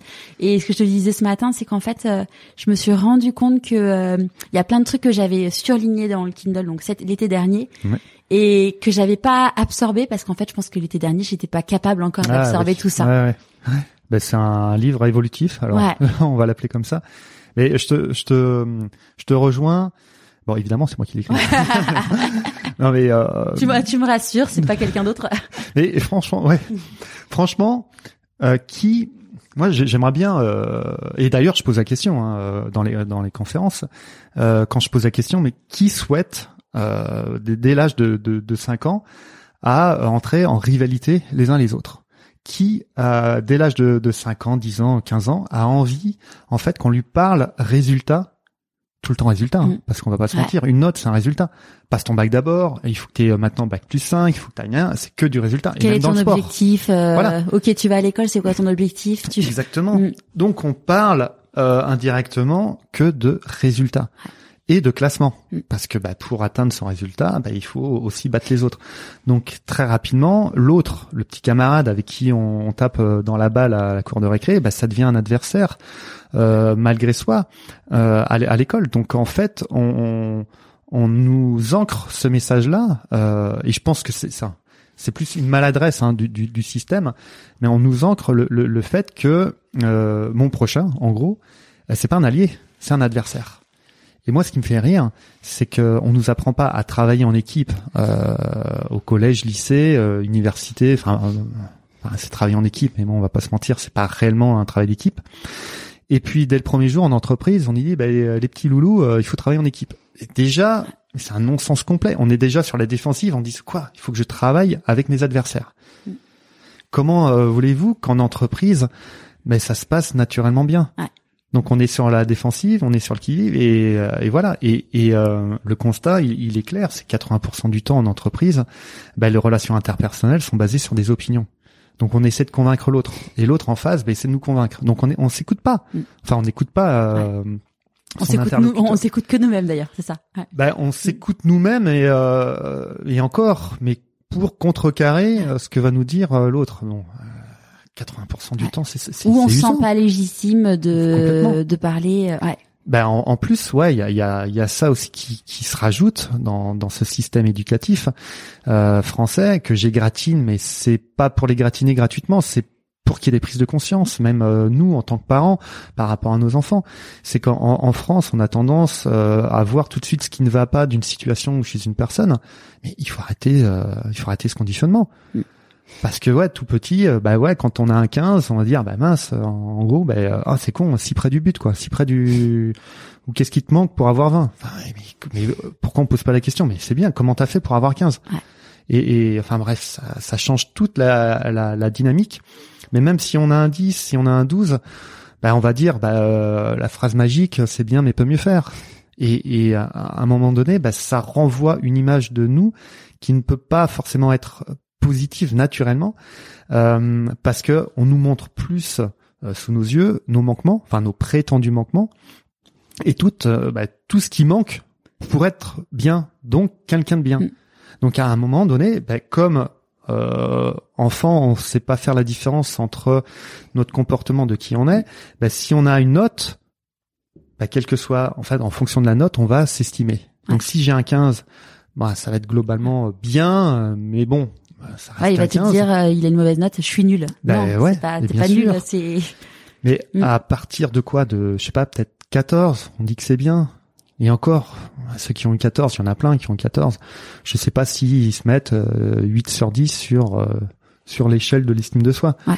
Euh, et ça, c'est aussi, moi, je m'amuse malheureusement à demander aux gens, mais comment comment ils s'estiment. En général, et c'est ce que je dis aussi dans le livre, c'est ben, c'est du genre 6 et demi, 6, 6 et demi sur 10 mais même quelles que soient les notes. Donc c'est même pour dire que quand on a eu, euh, je sais pas moi, des 15, des 16 toute l'année, ça veut pas dire que euh, forcément on va s'estimer à 15 sur 20 sur euh, sur cette échelle. C'est tellement ancré depuis tout petit quand on nous montre du doigt encore une fois ben, nos défauts, enfin nos, nos défauts en fait, nos prétendus défauts parce que défauts qualité, il y a des fois où c'est assez ténu la différence et, euh, et voilà et ça reste ancré marqué en soi c'est quelque chose de ouais. et puis ce que tu disais aussi c'est qu'en fait on nous fait travailler uniquement sur ce sur quoi on n'est pas bon complètement mm. bah oui comme c'est euh, c'est anormal en fait d'avoir un défaut il faut le corriger il faut le gommer c'est complètement hallucinant. Même euh, curiosité, c'est un vilain ou un bon, un, bon défaut, enfin un vilain défaut ou pas. Mais si on n'est pas curieux, mais euh, ou la gourmandise ou euh, ou même le fait d'être égoïste, on nous dit que c'est pas bien. C'est la base euh, du, du, fonctionnement pour euh, pour s'occuper de soi. Mm. Puis si t'es pas heureux toi, euh, ton entourage sera pas heureux. Bien sûr, mais on fait plein d'amalgames entre le fait d'être égoïsme, égocentrique, c'est des choses radicalement différentes. Mais on développe pas ça, on développe pas le, le et en fait on développe mal l'estime de soi. Et moi le constat que j'ai, ça fait euh, quasiment plus de, ouais, plus de 20 ans que que je suis dans l'accompagnement de personnes et j'ai vu tout type de personnes, hein, soit des, des, sportifs amateurs, des, des champions olympiques, euh, et dans le monde de l'entreprise de tout, des, des, ados, enfin bref. Euh, mais il y a environ au moins 85% euh, de la population, en tout cas de ceux que j'ai vus, qui sont représentatifs hein, de, la, de, la, population française, là, française qui manquent euh, d'estime d'elle. Enfin, 85%. Mais qu'est-ce qu'on va faire de ce constat? On va mm. continuer comme ça? Ou à un moment donné, on va se poser les bonnes questions. Mais qu'est-ce qui fait qu'on en arrive à ce constat? Pensez que Camille Lacour, euh, Florent Manoudou, ils sont arrivés, hop, ça a été facile pour eux. Bah non, parce qu'à un moment donné, ils se disaient, bah, je pourrais pas être champion du monde. C'est ça le système français. C'est ça. Ouais, pourquoi moi euh, ouais, au, lieu bah, de, au lieu de pourquoi pas moi, c'est plutôt eh ben, pourquoi moi. Exactement. Mm. Et à partir du moment où ils se sont dit bah pourquoi pas moi, bah, leur vie a radicalement changé. Il fallait juste un peu les aiguiller. euh, ouvrir un peu euh, leur euh, leur conscience sur qui qu'ils sont réellement et parce qu'en fait en gros depuis qu'on est né c'est comme si on voulait nous mettre dans un moule. Enfin la phrase classique bateau. Mais ce moule il correspond à qui? Bah qu'on me dise. Mm. est-ce que toi Charlotte as rencontré une personne qui épousait totalement les formes de ce moule là Ouais, d'ailleurs c'est hyper intéressant parce que tu vois cet été, je me suis dit, enfin cet été, après cet été où je commençais à aller mieux et tout, je me suis dit, je vais faire un bilan de compétences pour savoir ce que je veux faire parce que je sais que je, je savais que je ne voulais plus faire la même chose qu'avant. Et donc j'ai rencontré des coachs, j'ai discuté avec plein de gens et tout, et en fait ils m'ont dit mais le problème du bilan de compétences c'est qu'on vous met dans des cases. Et par définition, euh, enfin en plus moi je suis euh, un peu créatif, je suis un peu plein de trucs et je m'imagine pas faire juste un métier. Donc euh, et d'ailleurs un médecin me dit mais pourquoi vous voulez faire plein de métiers? Pourquoi vous pouvez pas mettre votre énergie juste sur un truc? Je dis mais moi j'ai besoin de faire plein de trucs. Donc ça me c'est pas ça qui me correspond. Et encore une fois, on veut te mettre dans des cases, euh, même pour te dire pour t'aider à te reconstruire. Mais en fait, du coup bon bah finalement j'ai pas fait de bilan de compétences. Je bosse avec une coach qui me qui me fait un bien de dingue. Alors c'est pas pris en charge par euh, le pôle emploi ou quoi que ce soit parce que bah ça ça ne correspond pas aux cases. Voilà. c'est ça. Mais bon, il y a un moment, il faut se dire euh, ouais, qu'est-ce que j'ai besoin de enfin pour grandir et et c'est justement pas de de dire bah voilà, OK, t'es bonne en communication, t'es bonne en machin. Donc ton métier c'est de être euh, responsable com. non, parce qu'en fait, j'ai déjà fait c'est plus que c'est plus ça ce que je veux faire en fait. mais c'est ça. Mm. Et c'est se poser la question bah OK, je je je sais ce que je veux plus faire, mais qu'est-ce que je veux faire? C'est ça la question qui a, qui est troublante quel est mon supplément d'âme et, qu'est-ce qui fait que je suis différente des Exactement. autres et... parce qu'on nous apprend pas justement à identifier ce dont on a besoin pour euh, pour grandir, pour euh, évoluer, grandir. Mm. Et c'est, mais c'est, ça serait si simple. Ouais. Ça serait quoi ton conseil d'ailleurs si quelqu'un nous écoute en se disant bah oui mais moi je... parce que justement souvent euh, sur Instagram je dis euh, et vous euh, qu'est-ce qu'elle vous raconte votre petite voix? Et il y a souvent des personnes qui me disent mais j'aimerais tellement savoir en fait je sais que je suis pas dans ma voix mais je enfin là du coup on passe du parle du voix IE et voix IX. alors les conseils moi je suis pas un pro pour donner les conseils. maintenant je, je fais une partie de mon travail, ça consiste à, équilibrer, c'est ce que tu es en train de faire, à, trouver en fait un équilibre intérieur. Et pour trouver l'équilibre intérieur, c'est de se repositionner entre sa partie enfant et sa partie adulte. La partie adulte, on va dire, c'est la rigueur. La partie enfant, on va dire que c'est euh, c'est le plaisir, euh, c'est euh, voilà le, le, plaisir. Et souvent dans, dans notre société, on oublie un peu la partie enfant parce que bah, le plaisir, ça va jusqu'à je sais pas moi 10 ans, mais après, enfin j'exagère un peu, 15 ans, puis après on dit bon, ouais, maintenant ça devient sérieux. c'est exactement faut arrêter de il faut arrêter de, de, de, de s'amuser, comme si on pouvait pas apprendre en s'amusant. Enfin bref. Et, et voilà, et on se on oublie un peu, on la met euh, en veilleuse en fait cette partie enfant et je pense que notre partie enfant, elle sait tout à fait ce qui euh, ce qui est bon pour nous. Ou je pense que si on on arrive à faire cohabiter la partie enfant, euh, enfin si la partie adulte arrive à à comment dirais-je à communiquer avec la partie enfant, mais juste en posant une question, euh, en, euh, en lui disant tiens la partie enfant si euh, tu avais eu l'opportunité de, de, faire ce que tu voulais vraiment faire au fond de toi en, en étant enfant, ça, ça aurait été quoi? Et là il y a plein de réponses. Mm. Toi, ce que tu ce que es en train de faire, c'est le l'enfant qui sommeille en toi. Il savait très bien, c'est ce qu'il voulait faire aujourd'hui. Moi, le fait, et c'est pour ça qu'on en parlait tout à l'heure, depuis tout petit, je voulais être dans l'accompagnement ma compagne, euh, tout petit, elle voulait euh, expérimenter en fait sa, sa partie euh, créatrice, artistique. Elle l'a jamais fait. Et pareil, burn-out, machin, enfin le truc classique. Et là, elle est en train de s'éclater parce que justement, elle, elle, elle, met ça en place. C'est juste ça en fait. C'est c'est ne plus être en en, en, dissonance en fait entre avec son âme. exactement. Et l'adulte c'est ni plus ni moins qu'un enfant qui a grandi. Hein. Donc c'est se rapprocher le plus possible de sa partie, enfin que l'adulte se rapproche le plus possible de sa partie enfant mm. et qu'il puisse le prendre dans ses bras surtout et d'évoluer ensemble. C'est pas l'un euh, contre l'autre parce que là on serait en conflit interne. C'est ensemble. Et c'est ce qu'on a fait avec notamment tous les sportifs de haut niveau. C'est juste ça. Et, euh, enfin je repense à, à Flo euh, Florent Manoudou je parle de lui parce que c'est le plus connu. Et quand il est arrivé chez nous en 2011 il avait 19 ans. 19 ans bah, élevé évidemment au système euh, scolaire qu'on connaît. Donc très peu de, de connaissances de lui Potentiellement la pression d'avoir sa grande sœur. Euh... En plus, ça, ça se rajoute. Ouais. Très peu de connaissances de lui, donc fatalement, bah, un manque euh, de confiance en lui.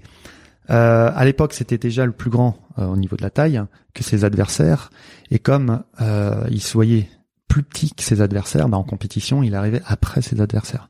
Mais il avait déjà ce potentiel-là en lui. Mm. Et une fois qu'il a compris en fait que euh, ce qu'il fallait, c'était sublimer sa personnalité.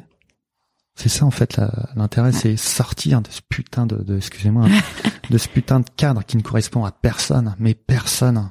On veut nous faire entrer dans un cadre qui ne qui ne correspond à personne. C'est un idéal, Mm. un idéal, un fantasme. Mais comme tout fantasme, c'est irréalisable. On n'est pas dans un rêve. Le rêve, c'est ça peut être euh, ça peut être euh, atteignable. On est dans l'utopie de vouloir incarner ce cadre. Et à partir du moment où euh, les, par exemple, les sportifs comme Florent Manoudou a compris ça, mais c'est vrai qu'il a transcendé sa personnalité. C'est quelqu'un d'introverti, mais transcende ton côté introverti. Mm. Il s'est détaché de plus en plus du poids du regard des autres. Voilà, il s'est vu tel quel, il a assumé. Et ça l'a boosté. Et puis bon voilà, aujourd'hui on connaît son parcours, mais par exemple un, un Camille Lacour que, que j'affectionne tout particulièrement. D'ailleurs, on était ensemble hier soir. Ouais, c'est grâce à lui que tu as la voix Ah, qui ouais, gratte. Merci Camille. et un autre majeur, William Ménard. Et euh, voilà, il, il a commencé à être performant euh, sur la la, euh, la planète euh, natation à- au niveau international à 25 ans.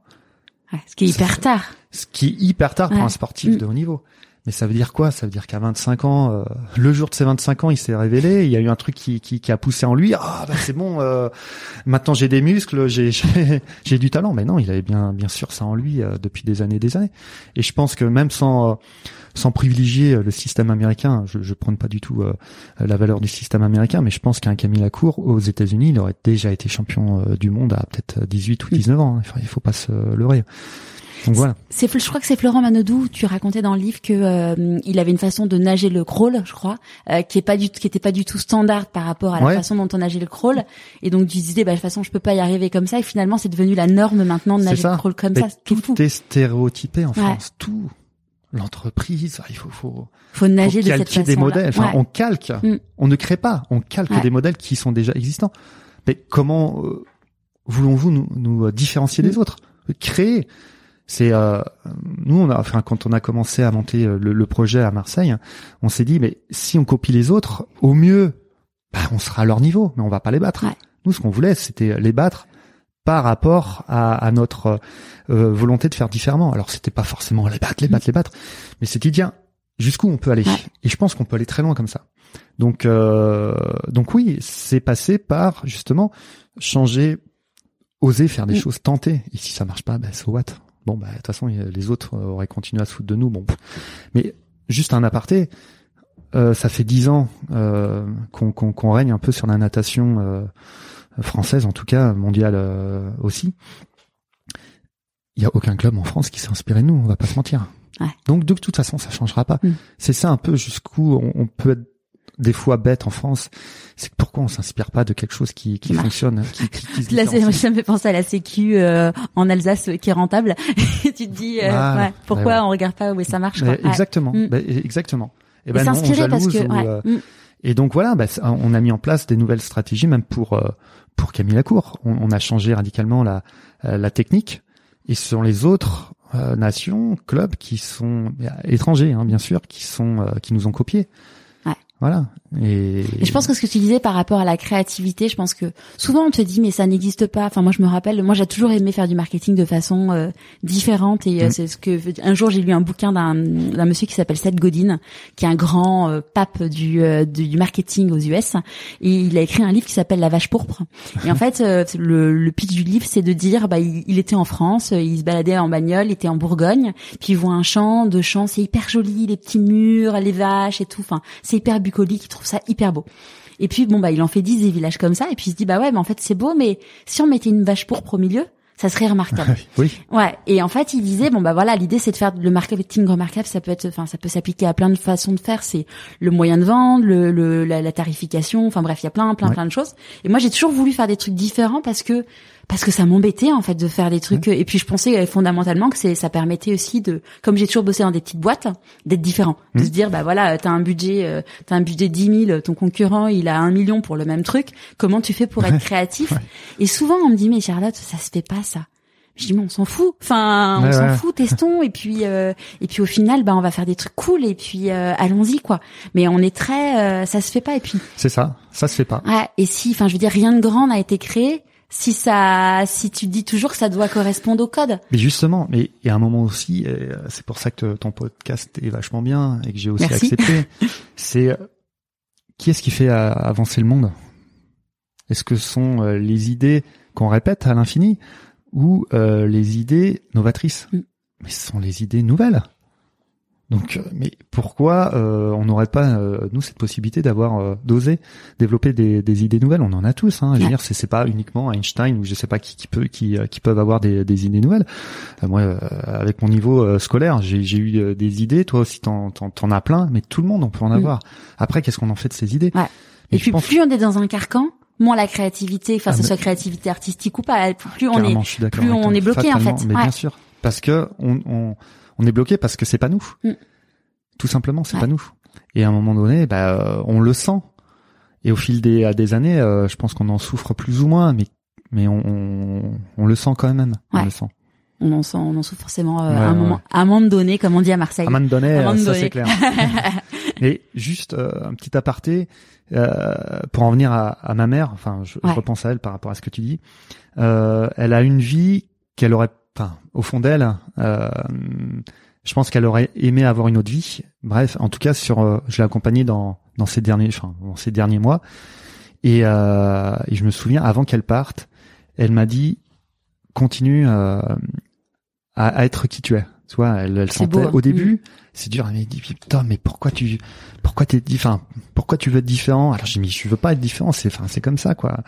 Et euh, pendant X années, c'était, bah, c'était ça. Mais euh, s'il te plaît, en gros, mais euh, so- sois dans le mot, ça Ouais. sera tellement plus facile Mm. pour tout le monde. Ouais. Je je, je peux pas faire autrement. Et puis c'est dans les euh, ces derniers jours où justement, bah, elle lâchait prise, Mm. qu'elle s'est dit mais, euh, mais enfin. euh, mais ouais, mais grave, continue parce que là, je me rends compte que je, ma mère qui me dit ça, hein, j'avais tellement de choses en moi euh, que j'ai, à un moment donné dans ma vie, j'ai voulu euh, expérimenter et puis finalement, bah, je sais pas, la réalité, machin, ça m'a rattrapé. J'ai, j'ai, j'ai fait un refus d'obstacle. hein. Elle m'a dit, euh, commets pas la, enfin, c'est pas une erreur, c'est un parcours de vie, mais elle m'a, elle m'a plutôt incité à aller euh, dans, dans cette euh, expérimentation qu'est la vie. Quoi. On, on est, on est de passage. Ouais, et puis Euh, quand tu quand c'est tes derniers jours, tu as un regard encore plus euh, complètement. Et ouais, ouais, Mm. complètement. Et, et- et c'est clair, c'est euh, comme je dis souvent, c'est que on, on, on meurt qu'une fois. Par contre, tous les jours, je trouve que c'est une nouvelle naissance. À partir du moment où on se réveille, voilà, c'est un, un nouveau jour qui commence. Mais dans quel état d'esprit on va l'aborder?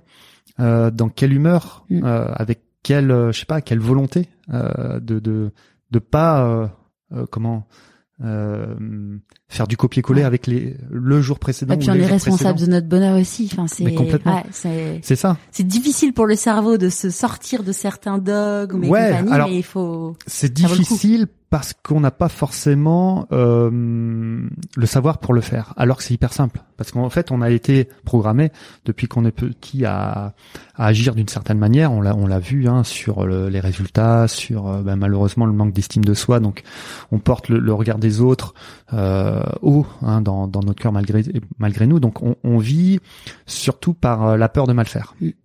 Donc ça, c'est malgré nous. Je pense que personne n'a n'a envie de vivre euh, par le biais de la peur.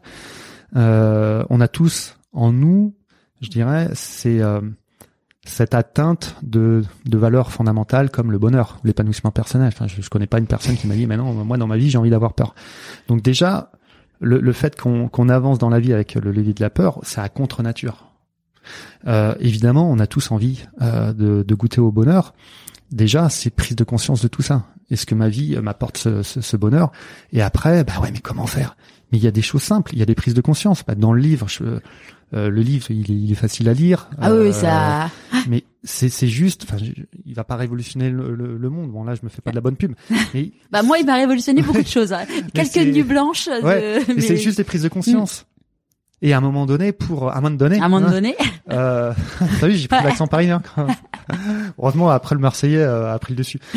Et euh, voilà, la, la première des choses pour euh, s'émanciper, c'est déjà d'avoir des prises de conscience. Après, mais c'est juste une reprogrammation. Si on était capable de se programmer à, à, agir par le vide de la peur, mais on peut se programmer à agir de, de manière différente. Ça ne dépend que de nous. C'est ça qui est génial. Mm. C'est pas la fatalité. Heureusement, sinon, bah, ce serait ah bah ouais, bah, pas de bol hein, pour toi. Bah, tu vas être condamné à pas être heureuse ou heureux dans ta vie. Mais non, c'est génial. Et que voilà, tous les sportifs euh, que j'ai pu encadrer dans le monde de l'entreprise, il y a, eu des, changements radicaux parce que justement, il y a non seulement cette prise de conscience, et puis après, il y a des choses faciles à faire au quotidien. C'est, ce n'est que de l'entraînement. Par contre, moi, je vais être sincère, il n'y a pas de recette miracle. Il n'y a pas de coup de baguette magique. Euh, ça, si on attend ça, on est dans la facilité. Bah non, non, non. une programmation, ça met plus ou moins de temps. Il faut répéter, répéter euh, au quotidien, mais sans, sans se flageller. Hein. Mm. Euh, en plus, là, on se répète plutôt des, des, des messages qui sont euh, davantage bienveillants et, et, et, plutôt propices à, à, se booster. Donc, autant y aller. Ouais. Et du coup, ta femme, tu l'as aidée? Que tu dis euh, finalement t'as moi enfin c'est un vrai sujet dans dans enfin dans ma vie parce que tu dis bah voilà ton ton mari enfin ou ta femme euh, quand t'as t'es face à quelqu'un que t'aimes qui fait un burn-out, c'est un truc où tu te sens quand même vachement impuissant. Toi, t'avais du coup quelques armes, euh, ah bah sans moi, pas armes, non, pas les armes, mais des outils. Sans moi, elle ne serait rien. Ouais, ouais j'imagine. Ah bah c'est sûr. je, euh, je vais. Autre question qu'on m'a jamais posée. Euh, ça serait bien qu'elle réponde à cette question. Je pense que, enfin, je l'ai aidé, je l'ai, je l'ai pas, j'ai pas fait du coaching avec elle. Maintenant, voilà, euh, euh, on, on, a fait, euh, on a fait des choses ensemble justement euh, pour que, pour faire évoluer notre vie. donc, oui, aujourd'hui, on, on a fait des choix de vie. Ah, vous avez déménagé de Marseille à, la campagne bretonne. ouais, c'est ça. on met en place des choses qui nous conviennent euh, davantage. Euh, donc j'espère que que oui, mais en tout cas voilà, j'ai pas fait des séances. Euh, c'est pas mon rôle quoi. C'est c'est ma compagne. Je suis pas. C'est pas le. Ouais. Non non, surtout pas me sentir, je sais pas moi. ou qu'elle ait l'impression que je sois supérieur à elle. Non, non, non. L'accompagnement pour moi, c'est c'est main dans la main. C'est pas prof à élève. Il y a pas de, il y a pas de. On est sur le même pied d'égalité. Hein. Vous avez des enfants? Une fille. Qui a quel âge? Qui a 4 ans. ne me demande pas sa, sa date de naissance. non, j'allais pas. Mais est-ce que en fait justement, je voulais savoir comment elle, elle a vécu le fait que vous vous déménagiez de Marseille à la campagne bretonne. Bon, parce qu'à 4 ans, bon, il y a quand même des, ouais, peut quand même y avoir un ressenti et des expressions sur le sujet. Ouais, ouais, bah, euh, bah pour l'instant, euh, bah bien parce qu'elle s'est, elle s'éclate euh, et puis elle voit sa sa mère aussi s'éclater davantage. Euh, euh, enfin moi je m'éclate aussi. Euh, on rencontre beaucoup plus de personnes qui euh, qui nous conviennent davantage justement dans, dans notre évolution. Donc voilà, l'école, ça n'a rien à voir avec ce qu'on ce qu'on a vécu à Marseille. donc voilà, enfin on est on est enfin j'ai rien contre Marseille hein, ni les écoles de Marseille mais on va on va pas se mentir Marseille a je sais plus 800 000 ou un million d'habitants là on est dans dans dans, dans un endroit où il y a, euh, je sais pas, 12 000 habitants. Donc, il y a une convivialité, il y a, on, on va davantage au rythme euh, des saisons de la vie. Donc, euh, moi, ça me, ça me va, ça me va beaucoup. Ça te va bien. Ah bah ouais. Donc là, tu es toujours au cercle des nageurs. Je continue, ouais, différemment, mais je continue. Pourquoi différemment bah, parce que j'habite plus Marseille, donc je, je, je passe dix jours par mois dans le sud, parce que voilà, j'ai aussi euh, d'autres sportifs que j'encadre. Euh, je, mets, je mets en place des projets professionnels à Marseille. Puis c'est, c'est une ville qui sera toujours à part pour moi. C'est une ville. Il y a quelque chose viscéral. Ah, c'est, je, tu, sais ce que je, je, sais ce que c'est pour y avoir vécu 8 ans. Bah il y a un truc. Ouais, il y a un truc dans cette ville. Enfin, euh, c'est radical. Quoi. On aime ou on n'aime pas. C'est ça. Mais voilà. Et quand on aime, ouais. Ouais, j'aurais eu du mal à, à quitter définitivement mm. cette cette ville. Donc voilà. Après, j'ai fait, j'ai fait le choix aussi. Je travaille depuis trois ans à l'OGC Nice, donc j'ai été le premier préparateur mental à intégrer un club pro. Euh, et on avait mis des, des, super choses en place euh, aussi, un, novatrice. Mais le problème, c'est que ça dure pas dès que c'est nouveau. Enfin bref, donc euh, j'ai plutôt euh, voilà, enfin j'ai quitté, euh, quitté le, le, monde du foot. Euh. Et d'ailleurs, il y a une question dont, on n'a pas parlé quand tu es devenu le premier préparateur mental en France. Mm. Tu as la question de la légitimité. Comment tu l'as vécu, toi? Eh bien, euh, euh, bah, comme ça existait pas trop en fait, euh, le, terme préparateur mental existait, mais j'étais le premier à être salarié. Ouais. euh, j'avais davantage quand même de, de, légitimité parce que je connaissais le monde du, du sport. C'est plus quand je suis devenu euh, formateur en entreprise. Avec ton en, bah oui, moi formateur. J'ai pas le bac, je connais rien du monde dans l'entreprise et je vais former des gens. Je dis mais c'est n'importe quoi. Et à l'époque, quand je voyais la grande majorité euh, des euh, des formateurs, c'était un peu un modèle euh, standard, j'ai envie de dire. C'était plutôt un, un mal, on va dire. 50 ans, un peu bedonnant, grosse école de commerce, ouais, moi j'ai tout fait, gna gna gna gna gna et puis qui se retrouve à être formateur. Donc je me dis, waouh la vache, oh, moi j'avais à peine 30 ans. Et je me dis mais qu'est-ce que je fous là? Et je me souviendrai toute ma vie. Ma première intervention c'était pour euh, la SNCF en plus. Et euh, costard cravate. J'avais en face de moi, euh, je sais plus 35 euh, cadres d'horizons différents. Euh, je dis mais voilà vache. Et, et parce que il y avait toujours ce petit euh, garçon là qui sommeillait en moi, toi le le cancre hein, qui s'est fait virer tout le monde de, de tous les bahuts, qu'on disait ben tu feras jamais rien de ta vie. Et bien sûr, bah, il était toujours présent. Il dit mais euh, mais qu'est-ce que je fais là quoi? Et j'ai pris sur moi et puis euh, voilà. c'est des moments euh, qui sont quand même formateurs. Alors sur le coup, euh, c'était rock and roll, mais voilà, c'est c'est après ça, ça allait quoi au, au fur et à mesure des des comment dire des interventions. Ça allait de mieux en mieux. Et puis je me rends compte qu'en fait plus ça va dans dans les années qui passent plus les personnes qui se font fermer, qui se font former, pardon, euh, ont envie de d'avoir des personnes en face euh, qui détonnent un peu, qui sortent du, du cadre, ouais, parce que là, le, même quand quand euh, j'interviens souvent avec Frédéric Bousquet, un des plus beaux palmarès français du sport, on, on, on intervient souvent en entreprise sous forme de conférence. Et euh, souvent, les, les chefs d'entreprise qui ou les DRH qui euh, qui nous invitent à animer ces, ces conférences euh, ne préviennent pas trop, enfin forcément les gens, sauf au dernier moment. Et les gens se disent, oh, oh ça va encore un truc redondant sur sur bah allez, on y va quand on n'en peut plus, on en peut encore. Ouais, les valeurs du sport, mais des années 70 quoi. Et euh, donc les, les gens se disent bon allez c'est qu'un mauvais moment à passer. Et puis à partir du moment où euh, Frédéric Bousquet il s'ouvre, il parle de ses peurs, il parle de ses doutes, euh, que les peurs c'est tout à fait légitime, que voilà quand on était dans le déni et eh bien ça l'a mené lui aussi au burn-out, qui s'est ouvert, qui a des solutions, les solutions bah on les balance euh, sur scène et les gens sont scotchés, alors non pas parce que voilà, on a la parole, les paroles de, de l'évangile, parce que ça touche euh, un, un, grand nombre de personnes, tout simplement, parce qu'on est vrai, on est sensible, et qu'à un moment donné, bah ouais, on est sensible, on est des êtres humains, on n'est pas des robots, on n'est pas des machines. Donc faites vibrer un peu ce qu'il y a à l'intérieur, vivez les émotions, euh, euh, sortez un peu du, du, du C'est c'est un peu ça qui Enfin, nos propos, c'est ça. Frédéric Bousquet, c'est quelqu'un qui a été quand même recordman du monde, et des recordman du monde en France, il n'y en a pas beaucoup par le levier de la peur. Donc évidemment, il y a une énergie folle dans la peur. Par contre, c'est un réservoir qui s'épuise fatalement, et quand il est épuisé, eh il se régénère très mal. Donc burn-out, machin, il a mis euh, trois ans avant de se reconstruire, et il s'est reconstruit non plus sur la peur, mais plus sur la bienveillance par rapport à lui, euh, la connaissance de lui, euh, l'estime de lui, parce que comment on peut avoir une estime de soi aussi par ce, ce biais-là? Non, donc il a, il a fait un, il a opéré un, un radical changement. Et à 33 ans, il est redevenu une troisième du monde. Il a jamais été aussi rapide de, toute sa vie. Et voilà. Et c'est un plaisir d'entendre, je pense, pour les gens, d'entendre un sportif comme lui, parce qu'on s'identifie à lui. Et on arrête avec les, les superlatifs que, je sais pas, les Frédéric Bousquet, les, les Florent Manodou, c'est des Superman. C'est, ah ouais, mais si j'étais comme lui. Mais non. Hmm. Même si un, un Florent Manodou, il fait 2 mètres, 100 kilos. Bon, sauf pour les filles, c'est un peu plus, euh, on va pas se mentir. Hein. Mais mais ils ont exactement les mm. mêmes craintes, les mêmes peurs que nous, le même fonctionnement. on est tous pareils. Ouais, qu'on soit chef d'entreprise, mm. collaborateur, champion euh, olympique, ado, on, on fonctionne tous de la même manière.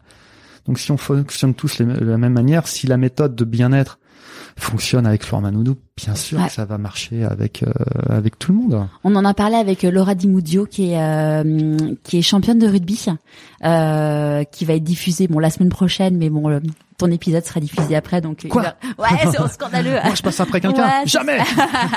bah ouais là c'est la semaine de la femme cette ah. semaine. Qu'une semaine par an. Bah là, c'est la journée de la femme euh, dimanche, le 8 mars. Ouais. Et euh, donc aujourd'hui, j'ai une députée qui est euh, députée et euh, propriétaire d'une chambre d'hôtes, ce qui est quand même euh, assez insolite. Ouais. Et la semaine prochaine, une championne de rugby, parce qu'on ne peut pas, comme tu le sais, on ne peut pas vivre du sport féminin euh, aujourd'hui en France. D'accord. Et donc, elle a créé euh, une entreprise et en fait, elle est venue intervenir dans l'en- l'entreprise où j'ai travaillé. euh, C'était il y a deux ans. Et en fait, tu te dis oui, euh, quand t'es un- dans une équipe de rugby euh, vs une équipe, euh, bah, une équipe dans une entreprise, t'as énormément de points communs en fait, Bah, et bien sûr, beaucoup plus que ce qu'on peut imaginer en fait. bien sûr. Et les et puis c'est tellement, enfin, pour le coup, les images sont tellement plus claires que dans l'entreprise Mm, mm. que tu dis bah oui, mais en fait, tu vas faire une erreur sur le terrain et c'est pas grave. Et en fait, c'est pas grave, tu vas soutenir l'autre. Ouais, Tu vas pas lui dire c'est de la merde ce que t'as fait. et Ouais, euh, et si tu fais ça façon bah le, le match il va être perdu. Donc il y a un moment euh, faut c'est un travail d'équipe quoi. Complètement, ouais, ouais, ouais. Et euh, et je rebondis euh, parce que tu, tu parles de la, la, la femme et je peux pas m'empêcher de de de d'avoir une pensée pour euh, pour les femmes et j'espère que l'avenir de notre société sera beaucoup plus euh, féminin. Mm. parce que on a vu euh, et on voit euh, jusqu'où le, le, le monde masculin nous mène. Il nous mène, on va pas se mentir, hein, je veux pas être pessimiste, euh, mais il nous mène quand même droit dans le mur. Euh, et, et je pense que le, le, le- la société aura vraiment euh, changé quand il y aura la journée de l'homme. Ouais. Parce que si toutes les autres journées c'est la journée de la femme, là on aura vraiment progressé. Parce que Mm. voilà, euh, encore on est, euh, on va pas se mentir, mais on est encore sous l'air de celui qui pisse le plus loin. Quoi. Enfin, on va pas se mentir. Et- c'est- on- j'entendais ça à la radio euh, hier où disait que dans l'hémicycle euh, à l'Assemblée nationale quand des femmes parlent euh, t'as des t'as des hommes qui font ouh enfin t'es là mais en fait Ouais, tu te dis mais c'est c'est les gens qui votent les lois qui nous représentent ça. et tu Et dis ouais, c'est comment c'est comment c'est hein. possible en fait? Enfin c'est Ouais. C'est archi enfin ouais c'est archi flippant Com- complètement. ouais. Et alors le seul message que je diffuserai aux, aux femmes, euh, j'espère qu'elles vont être nombreuses à nous écouter, euh, parce que j'en ai encadré et j'en ai rencontré quand même beaucoup euh, depuis que je suis formateur. Les- elles se sentaient, et je parle au passé parce que je pense que les, les nouvelles générations, j'espère que ça va être différent, mais quelque part, les femmes se sentaient encore plus obligées de prouver. Mm. Donc dans la vie, c'était tout le temps prouver, prouver, prouver qu'on peut être à l'égal de l'homme, et donc elles, elles oublient qu'elles sont femmes pour davantage ressembler à un management d'hommes, Ouais. euh, en tapant du poing sur la table. On est, mais je pense que elles peuvent largement y arriver euh, sans prendre notre exemple parce que c'est pas un bon exemple. euh, Enfin, pas pour tout le monde, Mm. mais euh, en grande majorité, c'est pas forcément un bon exemple. Donc les femmes, vous êtes, et je pense sincèrement, euh, l'avenir de cette société, pas l'avenir de l'homme, je m'en fiche, mais l'avenir de, de notre monde. Et euh, allez-y quoi, Mm. allez-y, on va avoir besoin de vous. Et je pense que les nouvelles générations vont avoir besoin de de vous. Donc euh, je pense qu'il c'est juste rééquilibrer un peu euh, la place de la femme aujourd'hui, parce qu'on va pas se mentir, euh, c'est un peu le, le flou artistique. Euh, les femmes revendiquent beaucoup de choses et à juste titre. Euh, du coup, ça déstabilise aussi euh, nous hommes entre, entre guillemets notre rôle, notre place. Et euh, j'espère qu'on on arrivera à tous s'entendre sans partir dans, dans des excès et, euh, et que vous ayez un rôle prépondérant et sans que ce soit euh, voilà la compétition à outrance, euh, celui qui encore Ouais, une pas se fois, dire, a t'as les plus gros biceps t'as été euh, choisi parce que t'es une femme non t'es choisi parce que c'est toi en fait Voilà, Mm. complètement. parce que t'as quelque chose à apporter en tant que Voilà. femme et enfin en tant qu'humain en fait euh, ouais. Voilà. Donc mesdames, allez-y, c'est à vous de jouer.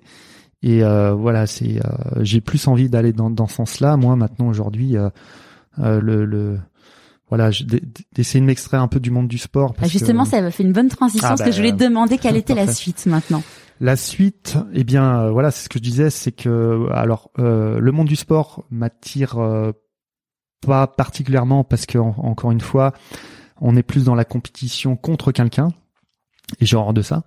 Euh, pour moi, euh, la compétition, elle doit pas exister. C'est juste euh, le fait de vouloir euh, apprendre des choses sur soi, progresser sur soi, et de pas se satisfaire euh, de qui on était il y a dix ans. Donc voilà, c'est moi je le vois comme ça. Donc on peut, quand on progresse sur soi, ben, fatalement les, les chronos euh, euh, augmentent, enfin bref, ou diminuent, je sais pas comment on, on- on l'entend. Mais bon, voilà, à, un moment, à un moment donné, comme, moment comme donné. quoi cette expression elle est vraiment ancrée. Ah, hein. J'ai passé trop de temps à Marseille. je pense que voilà, cou- courir après euh, des chronos euh, a moins de sens pour moi aujourd'hui. J'ai plus envie de, de m'orienter vers un large public, euh, justement vers euh, vers les plus jeunes, et euh, plutôt euh, avoir un discours optimiste sur la suite, parce que si on regarde euh, les médias classiques, enfin moi je m'imagine ado en regardant tout le temps, je sais pas les BFM, TF1 ou je ne sais quoi. on se dit mais qu'est-ce que je vais bien faire dans, dans ce monde tout pourri? Et je pense que ce monde qu'on qu'on livre aux nouvelles générations, cet héritage, euh, c'est un peu ce que tu vis, c'est euh, un burn-out, c'est pas euh, agréable à vivre, mais c'est peut-être un mal pour un bien. Et je pense que l'évolution de ce monde, moi, je préfère le voir comme ça. On va peut-être arriver à la fin d'un cycle, et tant mieux, comme ça, on mm. va pouvoir recréer un nouveau cycle. Et si on est, j'ai envie de dire plus intelligent, mais déjà si on est moins con, on le, on le fera différemment ce monde-là, et par le biais des femmes. Ouais. Ah, s'il vous plaît. Donc voilà, c'est c'est plus ce message euh, optimiste, mais sans sans être utopiste, hein, que j'ai que j'ai plus envie de. Donc concrètement, du coup, comment ça va se passer dans ta vie pro ben, j'ai envie de, de, de comment dirais-je, de faire des conférences un peu plus euh, auprès d'un large public avec d'autres euh, d'autres personnes qui euh, qui partagent mes valeurs, les, mes points de vue. voilà, j'ai plus envie de, de, de faire un peu toile toile d'araignée dans ce monde-là, parce qu'on en parlait avant euh, avant le podcast. Je pense qu'il y a des, des personnes formidables euh, et t'en as interviewé un grand nombre. Euh, c'est pour ça que tes podcasts vont, vont cartonner. Merci. Podcast. podcast. c'est hyper difficile. Quand je fais les intros en disant podcast, je, je la refais pas trop souvent. Puis là, c'est ouais, pas. je me suis fait avoir. Ouais. T'aurais pu me prévenir. Et euh, et qu'est-ce que je disais euh, toi avec la toile d'araignée. ouais, ouais, ouais, voilà. J'ai plus envie euh, d'agir comme euh, comme quelqu'un qui qui va euh, qui potentiellement peut réunir plein d'énergie justement pour préparer euh, à la suite du, du programme euh, du monde, mm. donc enfin du monde entre guillemets hein, bien sûr. Donc voilà, j'ai plus envie de rallier les, les super énergies comme comme la tienne, comme comme plein de personnes et, et dire que la vie elle est formidable euh, et qu'on a un rôle à jouer dans cette vie formidable et qu'on n'est pas obligé de, d'en pâtir, de la subir et qu'on on peut mettre en place des choses très simples hein, au quotidien. Ici, encore une fois, comme on a dit tout à l'heure, l'intérêt c'est pas forcément de mettre, de, enfin de, de faire des gros virages à 180 degrés. Et à un moment, de, pour être bien en phase avec soi-même, voilà, c'est, c'est, c'est juste se dire, mais euh, déjà, qu'est-ce que je pourrais mettre euh, en place, pas forcément au quotidien, mais de temps en temps, mm. euh, des choses que je faisais pas avant qui me tiennent à cœur. Et, euh, des rêves enfouis, des, des rêves enfouis. Euh, mais la première des choses, c'est euh, c'est de s'écouter. Ouais. Et le problème, c'est que, enfin le problème, oui, oui, ça reste un problème quand même, c'est qu'on est tellement euh, focalisé sur euh, la projection, plus ou moins longue, l'avenir, euh, qu'on est rarement évidemment dans, dans l'instant présent. On s'écoute pas trop, on court après le temps. Et euh, c'est comme ça qu'à un moment donné aussi on se perd et que euh, on prend pas le, le, le, temps de penser à soi. C'est juste faire des pauses, mais des micro-pauses de 3 4 minutes de temps en temps par jour, ça c'est accessible à tout le monde. Et de, de juste penser à soi quoi, mm. et se poser certaines questions, même si on trouve pas forcément la réponse, c'est juste être dans, dans cette intention euh, de s'écouter, parce que plus on s'écoute, ben, plus on on s'autorise à se reconnaître en tant qu'individu, on se respecte évidemment. Déjà rien que ça, c'est c'est c'est le top. Et puis euh, à force d'intentions bénéfiques comme ça, ouais, on, on trouve, je pense, des des, euh, des bribes de, de réponse. Et justement, il faut saisir ces bribes de réponse. Et puis après, voilà, une fois qu'on a un bout de ficelle, on peut tirer dessus. C'est ça. C'est euh, Daniel Bloin qui est euh, un auteur conférencier que j'ai interviewé, qui a changé plusieurs fois de, de vie. Et en fait, un jour, il s'est dit, j'ai envie d'écrire sur mes changements de vie. Finalement, il a un peu théorisé le changement de vie maintenant. Et il appelle ça le Y. En fait, t'as as deux chemins en fait possibles. Et il y a un moment, bah, tu fais un choix, mmh. tu veux, et puis en fait, t'as tout qui se déroule, t'as la bobine, c'est bon, c'est parti en Complètement. Parce que ça va avec ce, ce que, enfin, ce que tu as envie, tes valeurs, ça a du sens, tu mets ton cœur et tu le fais pas pour l'argent au départ, mais euh, bon bah l'argent ça découle et euh, et en fait c'est c'est ouais, c'est un peu la recette du bonheur quoi. Complètement. Si on peut dire. Complètement parce que moi je suis plus partisan de de se dire qu'on a chacun entre nous une, une, mission de vie. Mm. Et euh, notre mission de vie, alors c'est pas encore une fois euh, changer le monde, euh, mais que l'idée c'est de s'écouter pour être en phase avec cette mission de vie. En fait, mission de vie, c'est donner du sens à, à, sa vie. Et euh, voilà. Après, c'est se, se positionner par rapport à cette mission de vie. Alors, mission de vie, c'est ce qu'on disait tout à l'heure quand on on, on, équilibre la partie enfant, partie adulte, on, trouve facilement euh, sa mission de vie. Et puis voilà, c'est satisfaire euh, tous les besoins pour répondre à cette, euh, cette mission de vie. Ouais. Qu'est-ce que tu penses qu'il dirait le petit Thomas de 6 ans? Il est, euh, il reste quand même surpris. et et euh, c'est et je veux, enfin, je j'ai envie qu'il reste surpris parce que en fait, euh, euh, c'est pas Thomas Samut qui est différent des autres, c'est qu'on est tous quelque part comme euh, comme moi. Enfin, je suis une personne lambda dans dans cette dans cet univers et que hum, si une personne comme moi qui était cataloguée et je me cataloguais comme comme quelqu'un de on me disait t'es pas bon en tout non attends c'était quoi la formule magique? Non t'es pas bon à rien t'es mauvais en tout c'est valorisant. Ouais, ouais. Mais après, après, je sais que ça partait d'un bon sentiment, c'était de, de, booster la personne. Bon, entre les mm. intentions et la réalité, c'était autre chose. Et, euh, et je pense que bon, euh, quoi qu'il se passe, euh, on se, on a plutôt un regard de, de, de soi, on se juge comme plutôt quelqu'un euh, de, de moyen. Et je pense que l'idée, c'est d'arrêter de se voir comme euh, comme une personne moyenne, qu'on a un potentiel en nous insoupçonné euh, j'en suis la preuve vivante, mais si j'en suis la preuve vivante, on est tous pareils. Dire, je suis pas au-dessus du lot, je suis euh, quelqu'un de tout à fait normal, et on, peut se surprendre. Et la différence, c'est que quand on quand on perçoit la vie comme de la curiosité, donc quand on déplace la peur en curiosité, la perception de la vie change radicalement. T'as eu des peurs, toi d'ailleurs? Ouais, bah, j'en ai euh, toujours et heureusement. Mm. Ce sont des peurs. Je je sais que régulièrement j'ai des doutes, machin.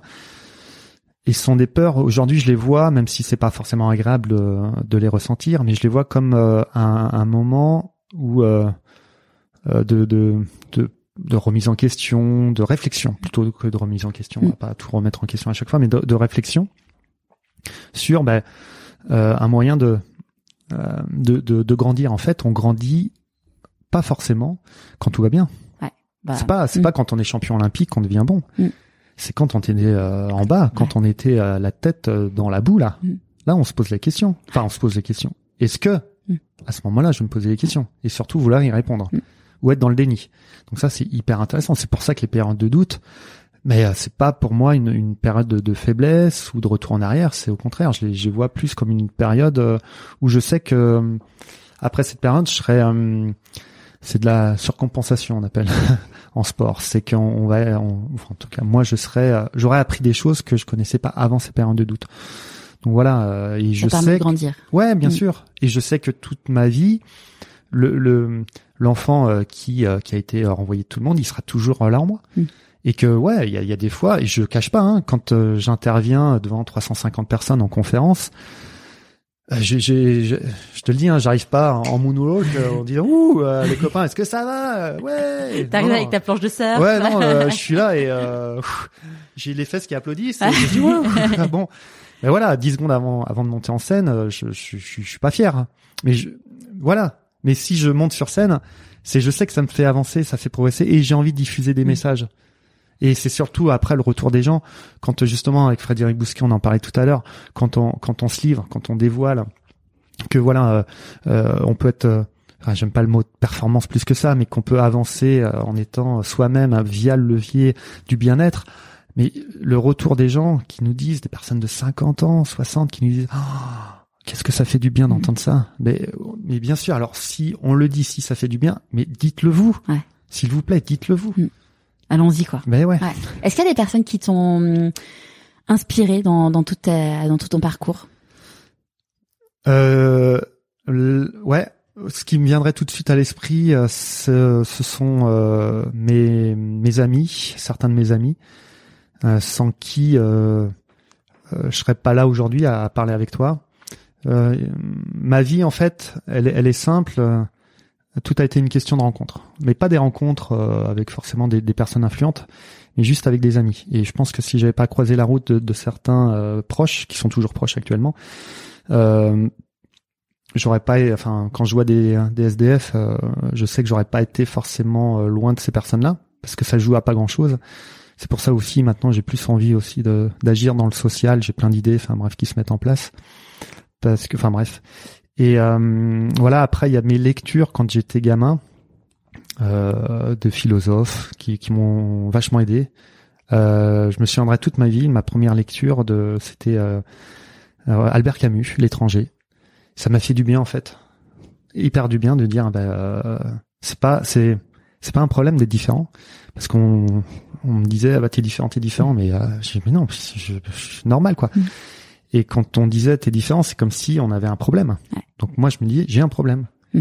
et ce bien m'a fait ce livre m'a fait un bien fou voilà après il y a, il y a pas mal de rencontres euh, et plus plus ça avance dans ma vie plus je fais des, euh, des super rencontres euh, parce que je, plus je suis en phase avec moi-même donc c'est euh, c'est génial euh, il y a eu tous ces euh, ces sportifs avec qui on a vécu des choses extraordinaires et, euh, et même avec tous ceux qu'on connaît moins mais on a vécu des des choses folles euh, mais je pourrais citer l'exemple d'une il y y a que des exemples. Et euh, je pense que dans ce livre tout le monde va se reconnaître parce qu'un exemple qui me vient à l'esprit c'est euh, voilà une nageuse qui fait 1m65 qui euh, toute sa vie on lui dit mais euh, arrête le haut niveau c'est pas fait pour toi tu fais 1m65 et forcément elle y a cru.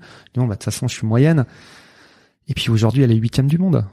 C'est ah, il y en a qui sont trop grands trop gros trop machin. On- on- en France on est forcément trop quelque chose ou pas assez. Ah ben c'est dommage hein, putain, un centimètre près oh là là il faut arrêter pareil avec tout ça c'est que quelle que soit la taille le machin mais on, on a on a tellement de ressources en nous pour euh, pour s'affranchir de tellement de choses on se rend pas compte mais allons euh, prospecter à l'intérieur de, de soi allons euh, à la rencontre de notre richesse intérieure on a un trésor insoupçonné en, Mm. en soi. en plus on a la clé de ce coffre il suffit Faut juste trouver le mode euh, d'emploi. ouais et oser Comme tu dis. Ouais. et oser la tourner parce qu'il y a, il y a beaucoup de personnes qui disent ah mais non mais qui je suis pour euh, pour tourner euh, euh, la, la clé dans ce coffre mais qui es-tu pour ne pas le faire Mm. Ouais. je suis à 4 Et- heures Vous avez quatre heures, c'est ça, la dissertation. Et là, en, en question dissertation, qui dit choix dit renoncement Quels ont été les tiens? Mais renoncement? Ouais.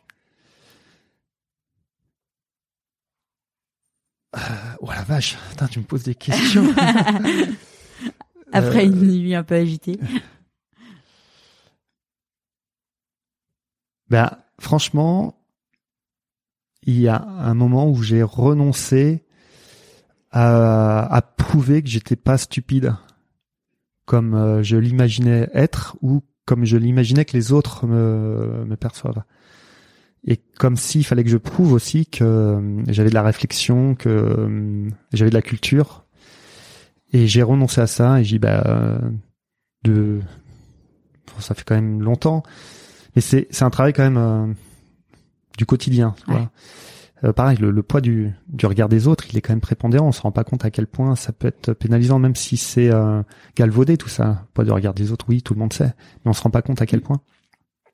Cette peur un peu d'être euh, exclu, de ne pas appartenir à un groupe, de se sentir isolé.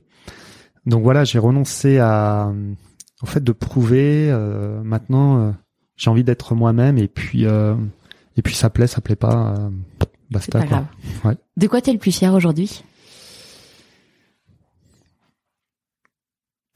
D'avoir permis d'agrandir le sourire chez la grande majorité des personnes que j'ai accompagnées. C'est beau. Ça me, je, m'éclate à voir ça et et du coup, euh, on a réussi, je pense, une épreuve de force, c'est de d'arriver à faire en sorte que c'est, euh, je pense aux champions, tous les champions qu'on a encadrés, post carrière, ils s'éclatent tous. Et euh, c'est pour ça que je suis vraiment convaincu aussi de- des bienfaits de ma méthode, c'est que ça marche sur différents plans, plan sportif, plan personnel, plan professionnel. C'est qu'à partir du moment où on comprend qu'on a tous, je dis bien euh, tous, alors peut-être des rares exceptions, on a tous cette capacité de rebond. Mais euh, quoi qu'il se passe dans la vie, mais c'est que euh, futilité, j'ai envie de dire. Rien, pour moi, rien n'est grave. Euh, même la mort, pour moi, c'est pas grave parce que c'est le la continuation, la continuité, pardon, de de, de la vie. Il faut pas être en déni de tout ça, je pense, c'est, euh, et prendre conscience de tout ça, c'est que voilà, on a, il y a la mort, fatalement, ça c'est une des rares va tous y choses, arriver. euh, voilà.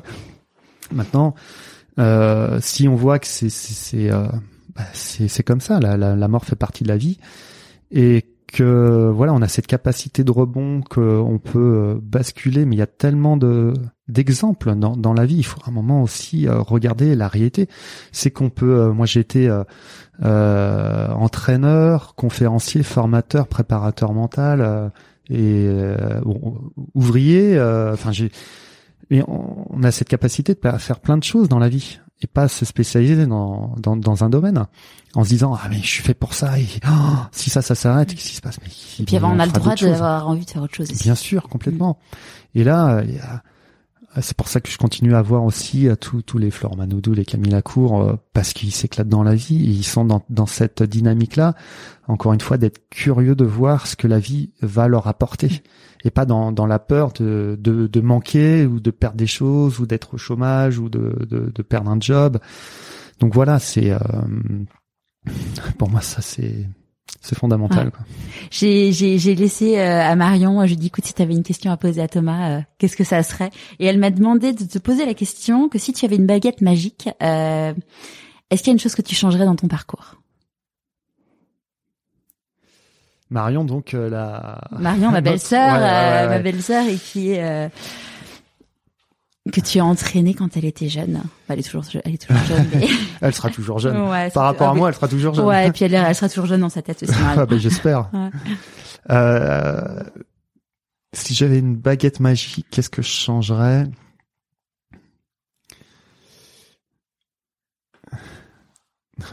J'aurais dû euh, lire tes questions avant de lire, hein, les mains dans les poches. Euh, bah, je pense pas grand chose parce que euh, j'ai commis quand même beaucoup d'erreurs. J'étais en échec. Euh, par, par, contre, voilà, c'est grâce à tout ça que j'en suis là aujourd'hui. Donc, si euh, je prends ma baguette magique et, et si je dis, bah, cet échec-là, je le, oh, si je pouvais le supprimer, bah, peut-être que, voilà, j'en serais pas là aujourd'hui. Donc, ouais, j'en ai commis et j'en commets encore hein, des erreurs, mais bon, bref, encore une fois, c'est tout à fait normal. On apprend en faisant. Ouais. Mmh. Euh, une baguette magique. Qu'est-ce que c'est euh... Non, il n'y a pas grand-chose en mmh. fait. Euh... Non. non, franchement, j'ai accepté. Euh... J'ai accepté tout mon parcours, euh, voilà, mes, mes erreurs, mes échecs. Donc non, non, je changerais. Euh, non, je changerais pas grand-chose. On a ton livre, donc on en a parlé. Qu'est-ce mmh. qui a fait que tu t'es dit, je vais écrire un livre? Parce que déjà, beaucoup de personnes, enfin je me la pète un peu, mais euh, en entreprise, me disent mais euh, vous n'avez pas écrit J'ai bah, non, j'ai pas pris le temps de le faire. C'est quelque chose hein, qui au bout d'un moment m'a m'a trotté dans l'esprit. Et puis j'ai laissé faire un peu l'inconscient. Et puis en fait j'ai une trame euh, dans dans ma tête et euh, et aussi je voulais laisser une sorte de d'héritage, je sais pas si on peut appeler ça comme ça à ma fille pour qu'elle me découvre aussi euh, au travers de, de, cet ouvrage parce qu'elle va connaître le père, elle va connaître euh, une facette de moi, mais le côté un peu professionnel. Bon, je pense que euh, elle sait pas trop ce que je fais. Et donc voilà, transmettre aussi un comment on appelle un relais, comme en, en, course de relais en athlétisme, pour qu'elle s'en s'en imprègne, d'autres s'en imprègnent. Enfin bref, voilà, je ce, ce livre en fait c'est euh, c'est pour moi un moyen de de, de pouvoir euh, euh, distiller en fait tous les outils, toute ma méthode à un large public parce que bah aujourd'hui voilà, je, je peux pas satisfaire toutes les demandes, je suis euh, mmh. quand même pas mal sollicité et puis je peux pas je peux pas répondre à toutes les attentes, c'est quelque chose qui m'a qui me navre donc voilà, je voulais aussi euh, diffuser tout, euh, toutes ces valeurs au travers d'un livre. Ça me tenait à cœur de plus en plus. Donc voilà, j'ai du coup bah, j'ai pris le temps. On trouve le temps à ce moment-là de le faire. Et puis voilà, surtout le véhiculer le message que on peut être conditionné à être une personne moyenne et ça n'empêche absolument pas d'avoir une vie qui dépasse euh, toutes les attentes. Voilà, c'est surtout le message que je voulais diffuser là-dedans. Ouais. J'en suis la preuve vivante. Ouais. euh, est-ce qu'il y a un conseil que tu aurais aimé qu'on te donne euh, et que tu aimerais du coup donner? Ah ouais, franchement, ce qui j'aurais aimé en fait euh, qu'on me dise c'est pas grave. Euh, j'aurais aimé à un moment euh, qu'on me dise continue à être toi-même. j'aurais aimé qu'on m'incite voilà à aller dans ma curiosité en fait de me découvrir euh, et que je sois chapeauté par euh, des adultes parce que voilà il y a eu euh, aucun adulte qui qui a eu ce rôle-là et et je trouve ça dommage parce que j'ai eu un, une sorte de un mauvais regard du, du, du monde adulte alors qu'il y a des adultes formidables Et euh, On voilà. en est l'exemple. Voilà. ouais, ouais. et et peut-être qu'on se rend pas compte. Moi, maintenant adulte, père, je fais, enfin, j'essaie de faire attention à ça justement pour euh, pour pas euh, réitérer des des, euh, des des choses qui m'ont qui m'ont un peu marqué euh, dans mon parcours. Donc voilà, être euh, mais revenir revenir à la simplicité. Je trouve que la vie elle est simple. On vit, on meurt. Ouais, je veux dire, il y a, y a rien de plus simple que ça. Et c'est entre, qu'est-ce qu'on fait? Euh, On a tendance en France à tout complexifier, alors que c'est simple. Quand je veux dire, euh, bah, on est là, on doit le, le plus possible euh, respirer le bonheur, transmettre le bonheur euh, à son entourage. Ça, c'est la base. Et on l'oublie, on oublie la base. Et on, se prend la tête sur des problèmes qui n'ont quasiment euh, très peu d'incidence en fait sur notre euh, de bonheur. Et je trouve ça dommage quoi qu'on qu'on qu'on passe plus de temps à se triturer l'esprit sur des choses secondaires que sur les choses essentielles de la vie. hein. Les choses essentielles de la vie, euh, bah, c'est le bonheur. Enfin, on va pas se mentir. Quoi. Ouais, et puis c'est important de se dire, euh, on parle souvent, alors soit de bulles, c'est ce, Daniel Blanc, il parle de bulles. Euh, Il y a d'autres personnes qui parlent de cailloux. C'est en Mhm. gros, tu remplis un bocal avec des cailloux, Oui. tu choisis euh, les trous les, les plus gros, les plus petits. Après, il y a du sable. Et qu'est-ce qui est essentiel et quels sont les gros cailloux et, et le sable, c'est c'est pas grave quoi, Ouais, Mm. complètement. Ouais, ouais, c'est ça. de réfléchir à. Bah, c'est ça. ouais. Ouais, ouais. Mais l'exercice n'est pas si facile que ça. Parce qu'on nous a pas appris à le faire. Ouais. Sinon, l'exercice en tant que tel, il est hyper simple, Ouais. beaucoup plus simple que quand on était euh, en primaire. Alors, Le une théorème. baignoire doit se remplir. euh, putain, Ouais. le truc. C'est Je sais clair. pas si tu te souviens de ça, ou les périmètres. Alors, on va mettre une barrière. Oh, l'horreur. Enfin, l'horreur pour moi, hein, Ouais, l'angoisse. ouais, je- bon, je, moi c'est comprends pareil. rien. Ouais. Comme mon fils, il me ramenait tes cheveux, vois avec ton père, vois avec ton oncle. C'est. euh, Bah, je ferais pareil. Ouais. Et, euh, avant qu'on se quitte, à qui as-tu à qui as-tu envie de dire merci et pourquoi? Ah bah tout de suite, euh, Marion m'accompagne. Euh, parce qu'elle est à mes côtés et parce que Et donc pas Marion, ma belle-sœur. aussi Ouais, si, mais si, non, non, mais faut pas qu'on fasse de mélange. si oui oui une oui, autre oui. Marion. Ouais. Voilà, euh, ma compagne, euh, parce qu'elle m'a choisi. Euh, C'était quand même osé pour elle. Et euh, qu'on qu'on évolue ensemble, euh, voilà, et on s'éclate. euh. et euh, Pourquoi merci- oser pour elle? Bah, parce que parce que euh, elle a jeté son, enfin, elle a jeté son évolue. Elle m'a choisi. euh, il y a quand même pas mal d'années où euh, euh, il se passait pas forcément grand chose dans ma vie. Alors je me construisais, mais euh, globalement, euh, voilà, euh, il n'y avait pas des signes avant-coureurs que euh, voilà, j'allais faire, je sais pas, des conférences euh, devant des, euh, enfin, devant 350 Mm. personnes. Enfin bref, donc euh, voilà, elle a, euh, je sais pas, elle a, elle a senti un truc. euh, bref, donc je lui en, je le remercie. Après, euh, je- vraiment juste après, euh, mes amis, mes proches, euh, sans qui bah, je serais pas là aujourd'hui. Tous les sportifs vraiment qui m'ont fait confiance parce qu'on a mis en place des trucs euh, complètement euh, insensés. Et, euh, et on a, on a tellement traversé de de situations, d'épreuves, on, on se rend pas compte. hein, c'est dans l'accompagnement, c'est c'est c'est des choses euh, hallucinantes, quoi, hallucinantes. Et euh, et mine de rien, euh, c'est bien. Moi, je suis dans l'ombre, je suis je suis bien. Et mais on se rend pas compte de de tout ce que peuvent euh, vivre les euh, les sportifs de niveau parce qu'on les voit uniquement à la télé quand ils gagnent, quand ils perdent. Mais on se rend pas compte de tout ce qui se passe, euh, les, les à côté, tout ce qui leur construction. on, on a l'impression que c'est relativement facile. Je parle pas du sport, hein, je parle de de tout, de, de se construire par rapport à, à la compétition et tout. Donc voilà, je, je, je les remercie infiniment de m'avoir fait confiance. Même certains entraîneurs euh, ouverts d'esprit qui ont s'est dit euh, c'est vrai on peut faire différemment. Donc je les remercierai jamais assez. Voilà euh, globalement euh, globalement toutes ces personnes. Super. Et puis bah à un moment bah mes parents aussi qui euh, qui euh, bon bah fatalement m'ont dit bon bah ça sont plus plus rien faire pour toi, vas-y hein, fonce hein, maintenant. Donc voilà euh, et ça c'était mon frère aussi. Enfin bref voilà c'est euh, c'est un microcosme qui euh, qui est l'essence même de la vie donc euh, et on, on oublie des fois on Ouais. oublie donc euh, ça à rendre euh, la, la, l'appareil c'est donner de l'amour donner de l'amour c'est, quelque chose de C'était la journée du gratuit et- compliment la semaine dernière. ah ouais, Ouais. bah, pareil c'est Ouais. qu'une semaine Mm. Euh, Enfin non, c'était une journée. ah, une Ouais, journée. ah oui, oui. Et le lendemain, c'est bon, on peut s'insulter. Ok, cool. Ouais, d'ailleurs, j'ai fait un petit un petit post sur Insta pour, euh, en gros, décrire c'est quoi un compliment. C'est euh, c'est un vrai sujet. Enfin.